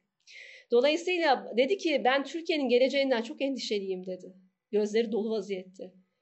Bu şeyde bu e, eleştirel fikirden yoksunlukla nasıl bir gelecek üreteceksiniz? Nasıl bu Türkiye'yi e, daha yani Türkiye nasıl şey, bu gençlerle bu öğretim üyesi kadrosuyla vesaireyle nereye gideceksiniz dedi. E, şey e, dolayısıyla e, ülkemizde arkadaşlar bakın laik kesimde de dindar kesimde de aynı şey var. Her kesimde. İslam dünyasında da aynı şey var. Farklı fikirlerden hoşlanmama, mevcudu tekrarlama, ezber, ezbercilik üzerine bir eğitim sistemimiz varsa, biz hep bizden evvelkilerin söylediğini ezberliyorsak, geleceğin problemlerine nasıl çözüm üretebiliriz? Bakın. Bunun gibi bu, bu en temel İslam dünyası en temel meselesi. Peki yeni bir fikir geliştirmek için ne lazım? Sosy sosyolojik gelişmişlik, eğitim süreci, özgür bir siyasi iklim ve entelektüel konfor şart. Şöyle söyleyelim. Orta Doğu'da şu an gündelik karnını doyurma derdindeki bir Arap nasıl bir fikir üretebilir ki gençler veya hanımlar? İmkanı yok. Hapiste kalan bir insan can derdinde nasıl bir fikir üretebilir? Dolayısıyla e, sabahtan akşama aile geçimini düşünmekten faturaları, kiraları düşünmekle geçiren bir ebe, bir aile bir şey, babası nasıl bir özgün fikir vesaire nasıl üretebilir? Bir entelektüel konfor lazım, bir e, belli bir seviye lazım. Karnı aç olan, canı emniyet, e, can emniyeti olmayan bunu yapamaz. Buradan şuraya geleceğim. Orta Doğu birçok şeyi yapma imkanını yitirdi şu an. Ama bizim var. Biz, bizden çok şey bekliyor dünya. Dünyadaki Müslümanlar e, bir şey olacaksa Türkiye'den olacak diye bekliyorlar. Peki biz İslam dünyasının problemlerinden haberdar mıyız? Şimdi birazdan buna geleceğim. Ve bu çok önemli. Sırtımızda yük o kadar fazla ama biz o kadar bunun farkında değiliz ki. Tekrar geleceğim. Ee, cumartesi günü söyleyemediğim, atladığım ve sizden birinin çok merak ettiğim dediği şey vardı. Ondan şimdi bahsedeceğim. Fotoğrafla cahilleştirilme meselesi. Bakın biz e, kitap, şimdi size yine bu kitaptan e, bir şey okuyacağım. Alıntı yapacağım. E, Masif Merzuki'nin otobiyografisinden alıp kitaba koydum. Şöyle diyor. Bugün Tunus'ta ve Arap dünyasında fotoğrafla cahilleştirme çağında yaşıyoruz. Her alanda hazır, paketlenmiş ve hızlıca tüketilecek şeylere meylediyoruz. Suriyeli yayıncı ve mücadeleci arkadaşım Hüseyin El Evdat'a göre Arap insanı yayıncıların istatistiklerine bakılırsa Afrikalı'dan daha az okuyor. Yılda sadece 20 dakikasını okumaya ayırıyor. 300 milyonluk Arap dünyası yılda 10 milyon nüfuslu Yunanistan'dakinden daha az kitap yayınlıyor. Ve en iyi fikir kitabı en fazla 3000 basıyor. Gerçekten de bu rakamlar insanı dehşete düşürüyor. İlk emri oku ve kutsal kitabının ismi de Kur'an yani okumaktan türeyen türe, türemiş olmasına rağmen okuyup yazmayan ümmi bir millet olduğumuzu kim inkar edebilir diyor bakın. Ee, belki bizim istatistiklerimiz bu kadar feci olmayabilir ama biz de okumuyoruz. Aynı okumama problemi bizde de var. Ben e, şöyle görüyorum mesela Filistin'le ilgili e, grup, bir gruba e, WhatsApp grubundaydım. Biri fotoğraf yolluyor. Allah'ım nasıl coşkular, beğendiklerini ifade etmeler vesaire. Herkes Mescid-i Aksa, Kubbetü Sahra fotoğrafı yolluyor. Ya yollanmamış şekli kalmadı. Hepsini gördük artık. Ama bakın Mescid-i Aksa'da yaşananla ilgili bir yazı yollandığında okuyan yok. Ama Mescid-i Aksa fotoğrafını gördüğünde hemen çılgınlar gibi Twitter'da paylaşıyoruz. Peki o zaman bakın fotoğrafla cahilleştirilme çağı diyecek. Ee, ben bunu kendi şeyimden e, de görüyorum. Ee, Filistin, Filistin diye böyle coşan insanlarımız. Peki Filistin'le ilgili kaç yazı okudunuz hayatınızda? Bana bir şey dedi ki e, yayıncılardan ben bazı yerlere çeviriler yapıyorum. Birisine işte şu yazı güzel Filistin'le ilgili çevirmek istiyorum dediğimde çok güzel bir yazı yayınlamak isterdik ama dedi Filistin'le ilgili yazılar inan ki okunmuyor dedi. Bakın Filistin'le ilgili yazılar inan ki okumuyor. Çünkü biz her şeyi bildiğimizi zannediyoruz. Ama e, bir Filistin Mescid-i Aksa fotoğrafı olsa hepimiz paylaşır, hemen hemen hepimiz, hepimiz coşardık. Dolayısıyla bizim okumama, bilmeme gibi bir temel problemimiz var. Fikir üretmek için önce okumak lazım. Bir başka şey Orta Doğu ile ilgili dışa bağımlılık. Munsif Merzuki'den yine bir alıntı yapacağım. Bugün beslendiğimiz düşüncelerin ekseriyetinin ya sınırlarımız dışından ya da geçmişimizden yani tarihimizden ithal edilmiş olması ne kadar da aşağılayıcı ve hayal kırıklığına uğratıcı. Sadece gıdasını, ilacını, teknolojisini değil, aynı zamanda hayallerini, fikirlerini ve değerlerini de ithal eden bir milletle karşı karşıya olduğumuz düşüncesi sizi hiç korkutmuyor mu diyor. Evet, bağımlılık. E, Orta Doğu'nun, İslam dünyasının bağımlılığı. Kimisi batıya bağımlı, kimisi tarihe bağımlı. Ama bugünün kendi de şeylerimizi, problemleri nasıl çözeceğiz? Gıdanın, ilacın bağımlı olması gibi birçok bir problem. Peki bir başka şey problemimiz. Tarih tasavvurumuz problemli. Bir kere e, biz bir kitap okuyup da coşuyor. Tarih bir kere coşma alanı değildir hanımlar. Tarih coşma alanı değil, tarih anlama ve ibret alma alanıdır. Eğer okuduğunuz tarih kitabıyla coşuyorsanız inanın yazdıkları yani problemli olabilir.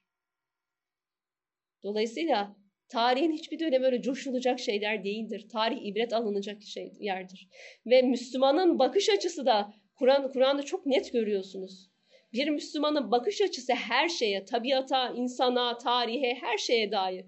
Bakış açısı ibret üzerinden olması lazım. İbret almak üzerinden olması lazım. Biz ibret almalı bir bakış açısına, bir perspektife sahip miyiz? Temel problemlerimizden bir tanesi. Biz iyisiyle kötüsüyle tarihi gerçekliklerimizle yüzleşecek cesaretimiz var mı? Ve benim yine şarjım bitiyor. Çok uzattık tabii yine şarj problemi çıktı. Ee, şöyle söyleyelim. Geçmişi doğru anlayamayanlar geleceğe dair sahih bir gerçeklik üretemezler. Bizim böyle bir problemimiz de var. Ee, bir başka şey, e, dedik ki Mısır'da dahil yani Orta Doğu'nun temel problemleri onun veya bunun iktidara gelmesiyle çözülebilecek şeyler değildir. Orta Mısır'ın problemlerini mesela ne mübarek çözebildi, ne Sisi çözebilecek, ne Mursi çözebilecek. Çünkü e, o, e, Mısır'ın ve diğer Orta Doğu ülkelerinin muazzam problemleri söz konusu. Dolayısıyla bir Orta Doğu'nun problemlerini çözmek, onun veya bunun ideolojik grubuna dahil olmayı gerektirmiyor. Biz e, Orta Doğu'da bir çözüm olacaksa bütün ekoller hangi gruba bağlıysanız fark etmez. Bir araya gelip ortaklaşa bir şey yapmak zorundayız. Çünkü e, ideolojik yani Orta Doğu'nun temel meseleleri ideolojik kutuplaşmanın kıskacına, kıskacında boğulacak şeyler değil. Çok hayati temel problemlerimiz var ve bu da bir kişi, bir tek ekolün tek başına çözebileceği bir şey değil. Dolayısıyla önce bir birlik olmayı, kafa kafayı vermeyi öğrenmemiz gerekiyor Orta Doğu'da. Bir başka şey halklarda da siyasilerde de Orta Doğu'da bir naiflik var. Mesela halklardaki naiflikten bahsedeyim. Ee, mübarek düştüğünde her şey düzelecek zannetti Mısır halkı. Ama e, Merzuki der ki e, devrimler der e, bastığınız anda karanlıktan aydınlığa sizi çıkartacak bir elektrik düğmesi değildir der. Devrim dediğiniz uzunca bir tünele yönelten yoldaki bir dönemeçtir. Sonunda bu tünelden aydınlığa çıkmak da var. Gitgide artan karanlıklar içinde çırpınıp kalmak da var. Bakın e, bu Orta Doğu'da yaşanan bir devrimsel süreç ama biz devrim literatürünü bilmediğimiz için e, o liter şey karşı devrimler karşı devrimlerle bu süreçlerin nasıl on yıllarca devam edeceğinin farkında değildik. Hala değiliz. E, dolayısıyla mesela bir e, Mısırlı öğrenci dedi ki e, bu önemli bunu anlatmak istiyorum. E, mübarek devrildikten sonra o kadar sevinmiş ki şöyle düşünüyorlarmış Mısırlı gençler. Birkaç sene sonra bu iş bitti Filistin'i de fethedeceğiz diye. Ee, babası onu Türkiye'den burs kazanmış. Babası yollamak istemiş. Bu gelmek istememiş. Ne gerek var ki artık okumaya ona, ona buna. Zaten Filistin'de fethediyoruz diye. Fethetmek üzereyiz diye. Tabii ki e, ben ben ondan iki sene evvel bir konferansla karşılaştım. Dolayısıyla bakın bir rejimi devirmekle, bir lider değiştirmekle, bir yeni ne bileyim kurum kurmakla yüzyılda, yüzyılın meselesi çözülmez e, halklar bu naiflik içerisinde aynı şey rejimler içerisinde içinde geçerli. Rejimler ne zannettiler? Halklarına kaba kuvvet uygulayarak e, veya para dağıtarak Arap Baharı sürecinde e, o halk aşağıdan gelen dip dalgayı bastırabileceklerini zannettiler. Ama evet e, şey darbeyi yaptılar e, Mısır'da ama istikrar sağlayabildim. Ekonomi göçtü, her şey göçtü.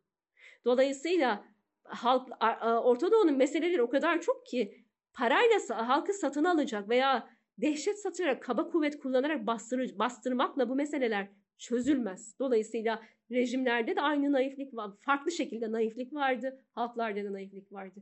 Bir başka mesele liderlik boşluğu ve güven uçurumu. Ee, halklarla iktidarlar arasında e, muazzam bir şey var. E, güven uçurumu var Orta Doğu'da e, ha, rejimlerle rejimlerin meşruiyeti bir kere sorunlu zaten. Dolayısıyla e,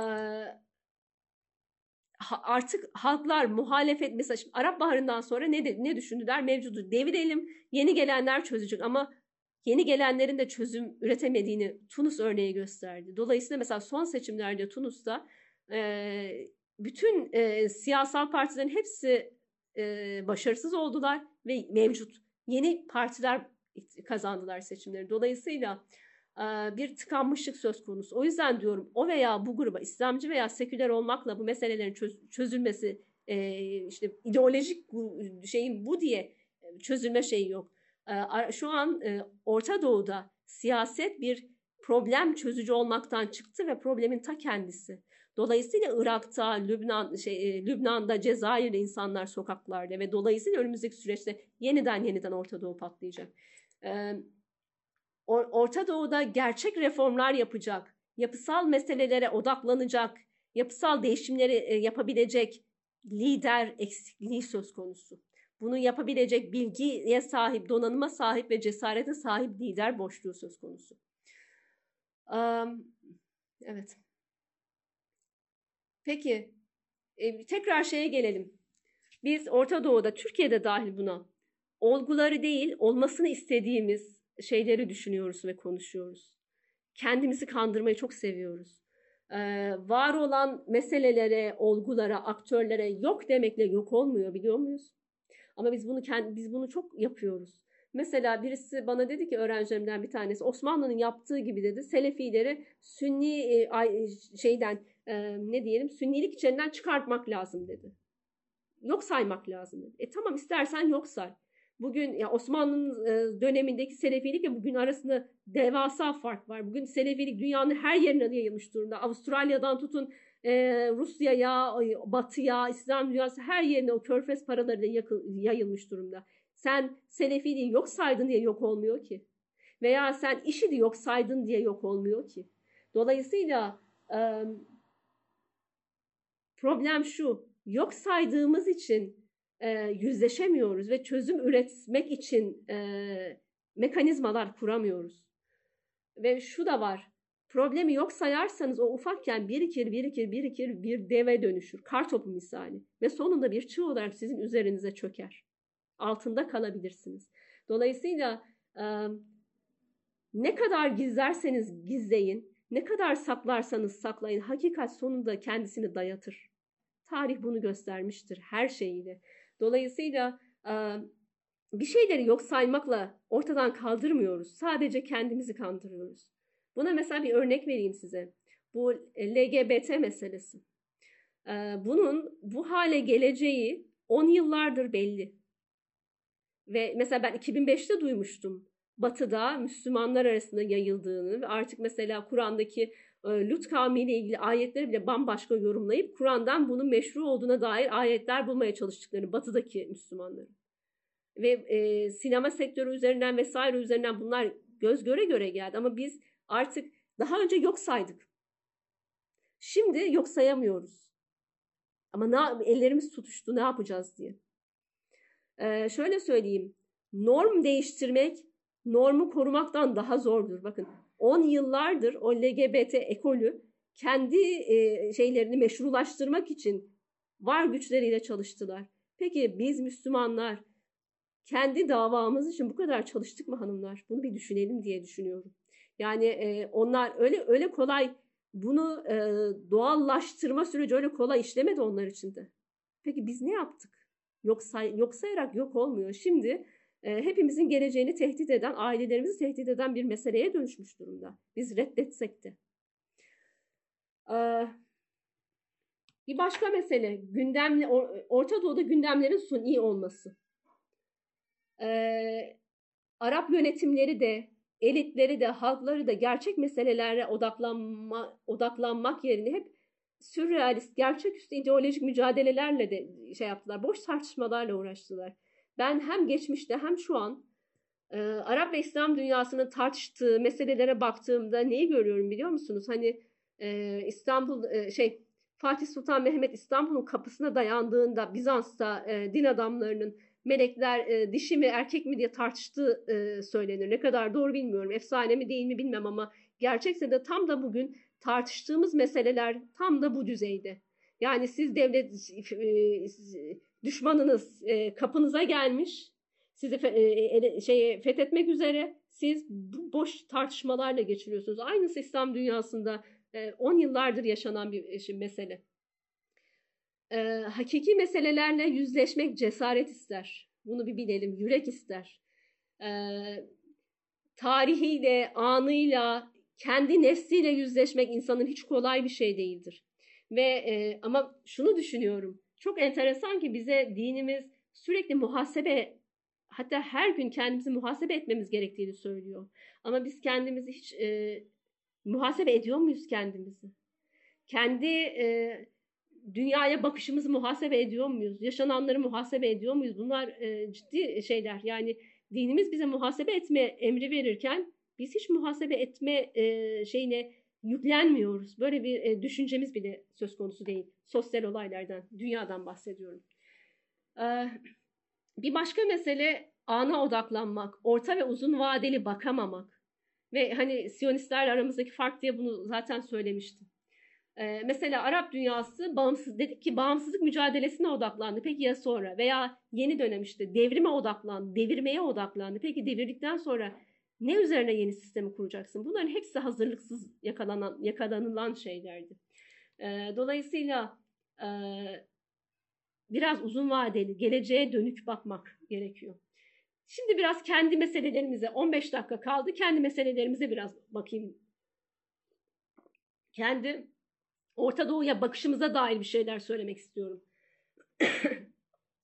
bir kere biz e, dünyada yaşanan her olaya ve her ülkeye Türkiye'yi merkeze alarak baktığımızı biliyor muyuz? Farkında mıyız? Kendi iç tartışmalarımız ve kendi iç tecrübelerimiz merkezinde dünyaya, Orta Doğu'ya bakıyoruz ve bu ciddi bir problem.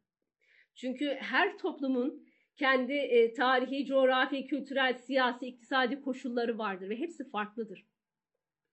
E, ve her toplumun e, farklı düşünce yapısı, iş tutuş biçimi vardır. Kendine özgü dinamikleri vardır. Ama biz dünyada ne yaşansa, Orta Doğu'da ne yaşansa hepsini kendimiz üzerinden okuyoruz. Mesela bir örnek vereyim.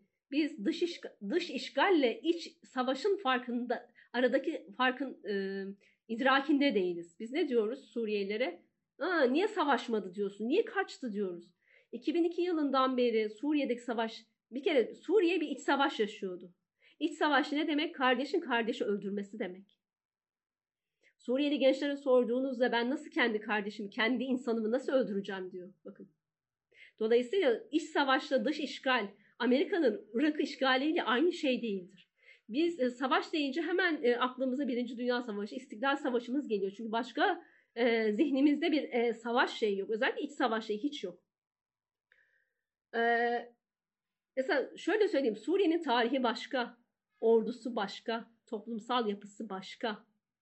Biz e, kendi peygamber ocağı ordumuz üzerinden Suriyelilerin e, or, şey Suriyelilerin öyle bakmasını bekliyoruz. Suriye'de ordu yapılanması bambaşkadır. E, ben bunlara giremiyorum, vaktim yok ama benim bloguma girip bakabilirsiniz. Ben Suriyelilerle yaptığım röportajları bir araya getirdim. Ve e, Suriye'ye bakışımızdaki temel problemleri ele alan bütün başlıkları e, Suriye'nin iç toplumsal yapısı, siyasi yapısı, askeri yapısı bütün bunları ele alacak şekilde yazdım. E, Ağustos 2019 kısmında Suriyeliler ne yaşar, ne hisseder, ne düşünür başlığı altında ikinci bölümde bütün bunlar yazıyor. Orada Suriye ordusu meselesini neden Suriyeliler e, savaşmak istemiyorlar meselesini görebilirsiniz. Çok gerçi doğru sebeplerle savaşmak istemiyorlar. Ama problem şu, biz kendi tarihi tecrübemiz, kendi bildiklerimiz üzerinden her şeyi yorumluyoruz. Yine Orta Doğu'ya bakarken kendi güvenlik ihtiyaçlarımız üzerinden bakıyoruz ve bu ciddi bir problem. Neden? Mesela hani biz e, şey Orta Doğu'da bizim mesela Suriye diyelim sadece Suriye İç Savaşı'na bakalım. Suriye İç Savaşı'nda bizim hangi cepheler bugüne kadar gündemimiz oldu? Mesela Halep oldu, İdlib oldu, işte Suriye'nin kuzeyi oldu vesaire. Bunlar ne? Bizim güvenlik meselelerimize bağlantılı. Peki hanımlar, Dera, Hama, Humus, Deir Zor, Şam kırsalı, e, Laskiye buralarda ne olduğuna dair bir fikir var mı? Hiç bizim basınımızda bunlar tartışıldı mı bakın. Veya Irak'a bakalım. Irak ne zaman gündeme gelse Kuzey Irak üzerinden konuşuyoruz. Peki ya Bağdat'ta, Musul'da, e, Basra'da, e, Kerbela'da ne oluyor biliyor muyuz? Ramadi'de ne oluyor biliyor muyuz? Bakın biz e, Suriye'ye ve Irak'a bile bir bütün olarak bakamıyoruz. Ama e, bir bütün olarak bakma şeyimiz yok. Ama biz ne diyoruz? Orta Doğu'yu kurtaracağız. Sadece Kuzey Suriye ve Kuzey Irak'a bakarak Orta Doğu'yu biz nasıl kurtaracağız? Güneyimizdeki ülkelere bile bir bütüncül çerçevede bakmaktan aciziz hanımlar. Bizim ekranlarımız böyle yani biz böyle yönlendiriyor. Veya işte ama mesela Humus'ta insanların e, koskoca şehir aç bırakılarak düşürtüldüğünü hiç duydunuz mu siz benden evvel başka yerde? Ama bunlar yaşandı. Ve bunlar hiçbirisi bizim gündemimize gelmiyor. Şimdi yeni Libya gündeme geldi. Daha önce gündemimizde yoktu. Niye geldi? Çünkü Türk askeri girdi. Bakın Orta Doğu'ya biz sadece kendi güvenlik ihtiyaçlarımız bağlamında bakıyoruz. Ama peki Orta Doğu'nun sosyolojisine vesairesi hiç bakmıyoruz zaten. Dolayısıyla bölgeye bakışımızda bir problem söz konusu. Ee, başka kendimizi hanımlar e, dünyanın merkezi zannediyoruz.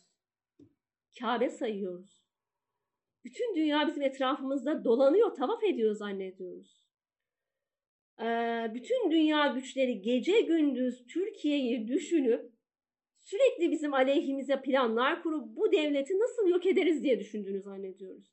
Size bir farklı dünya, e, Pasifik Okyanusu merkezi bir dünya haritası e, getirecektim. Ama onu bastırmaya maalesef vaktim olmadı. Ee, dünyanın bir, her an bütün dünya ülkelerinin bizi yok etmek için uğraştığını düşünüyorsan bu bir e, kusura bakmayın ama bir şizofrenik durumdur. Çünkü biz dünyanın her şeyi değiliz. Ee, Pasifik e, haritasını çıkarsaydım daha iyi anlayacaksınız. Pasifik'in etrafında Amerika, Çin, Rusya, Japonya biz bunlardan daha mı önemliyiz mesela? Veya işte Amerika'nın başka bir sürü meselesi var. Biz, gece gündüz bizi mi düşün? Belli kurumlar düşünebilir. Görevi Türkiye olanlar düşünebilir. Ama abartmamızın alemi yok diye düşünüyorum. Ee, problem ne? Biz sadece Türkiye'yi okuyoruz. Benim gördüğüm bu. Bana bir öğrencim dedi ki Ürdün'de, e, şey, Ürdünlü, Türkiye'de İstanbul Üniversitesi'nde doktora yapmaya gelmiş bir öğrenci geldi e, okuma grubuma. E, uluslararası siyaset dersinden bahsediyor. Gece gündüz Türkiye bahsediyorsunuz diyor. Öğrenciler sadece Türkiye konusunu açıyor diyor. Ulus, bakın uluslararası siyaset dersi, uluslararası ilişkiler bölümünde sabahtan akşama bütün derslerde Türkiye tartışılıyor. Ama burada bir problem var.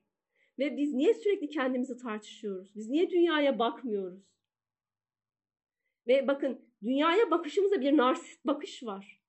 Sürekli dünyaya bakarken her şeyi Türkiye üzerinden okuyorsanız, her şeyi Türkiye ile algılamaya çalışıyorsunuz ve e, dünyanın iç, dünyadaki ülkelerin kendi iç dinamiklerini, kendi yaşanmışlıklarını, tarihlerini vesaire dikkate almıyorsa bu narsist bir bakış açısıdır ve bu problemli bir bakış açısıdır. Dolayısıyla bu bir büyük bir devlet vizyonu değildir.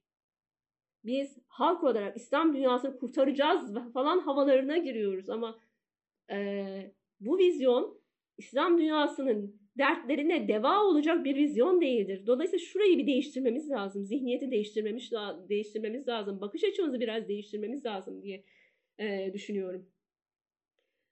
E, şöyle hızlanayım. E, mesela dünyayı sürekli Amerika, İsrail, petrol, doğalgaz üzerinden okuyor olmamız bir problem. E, Arap sosyolojisi, Arap psikolojisini bilmeden, anlamadan Ortadoğu'yu anlayamayız. E, daha şey, cumartesi saydım, başka bir sürü şeyleri de saydım. Tekrar girmeyeceğim onları.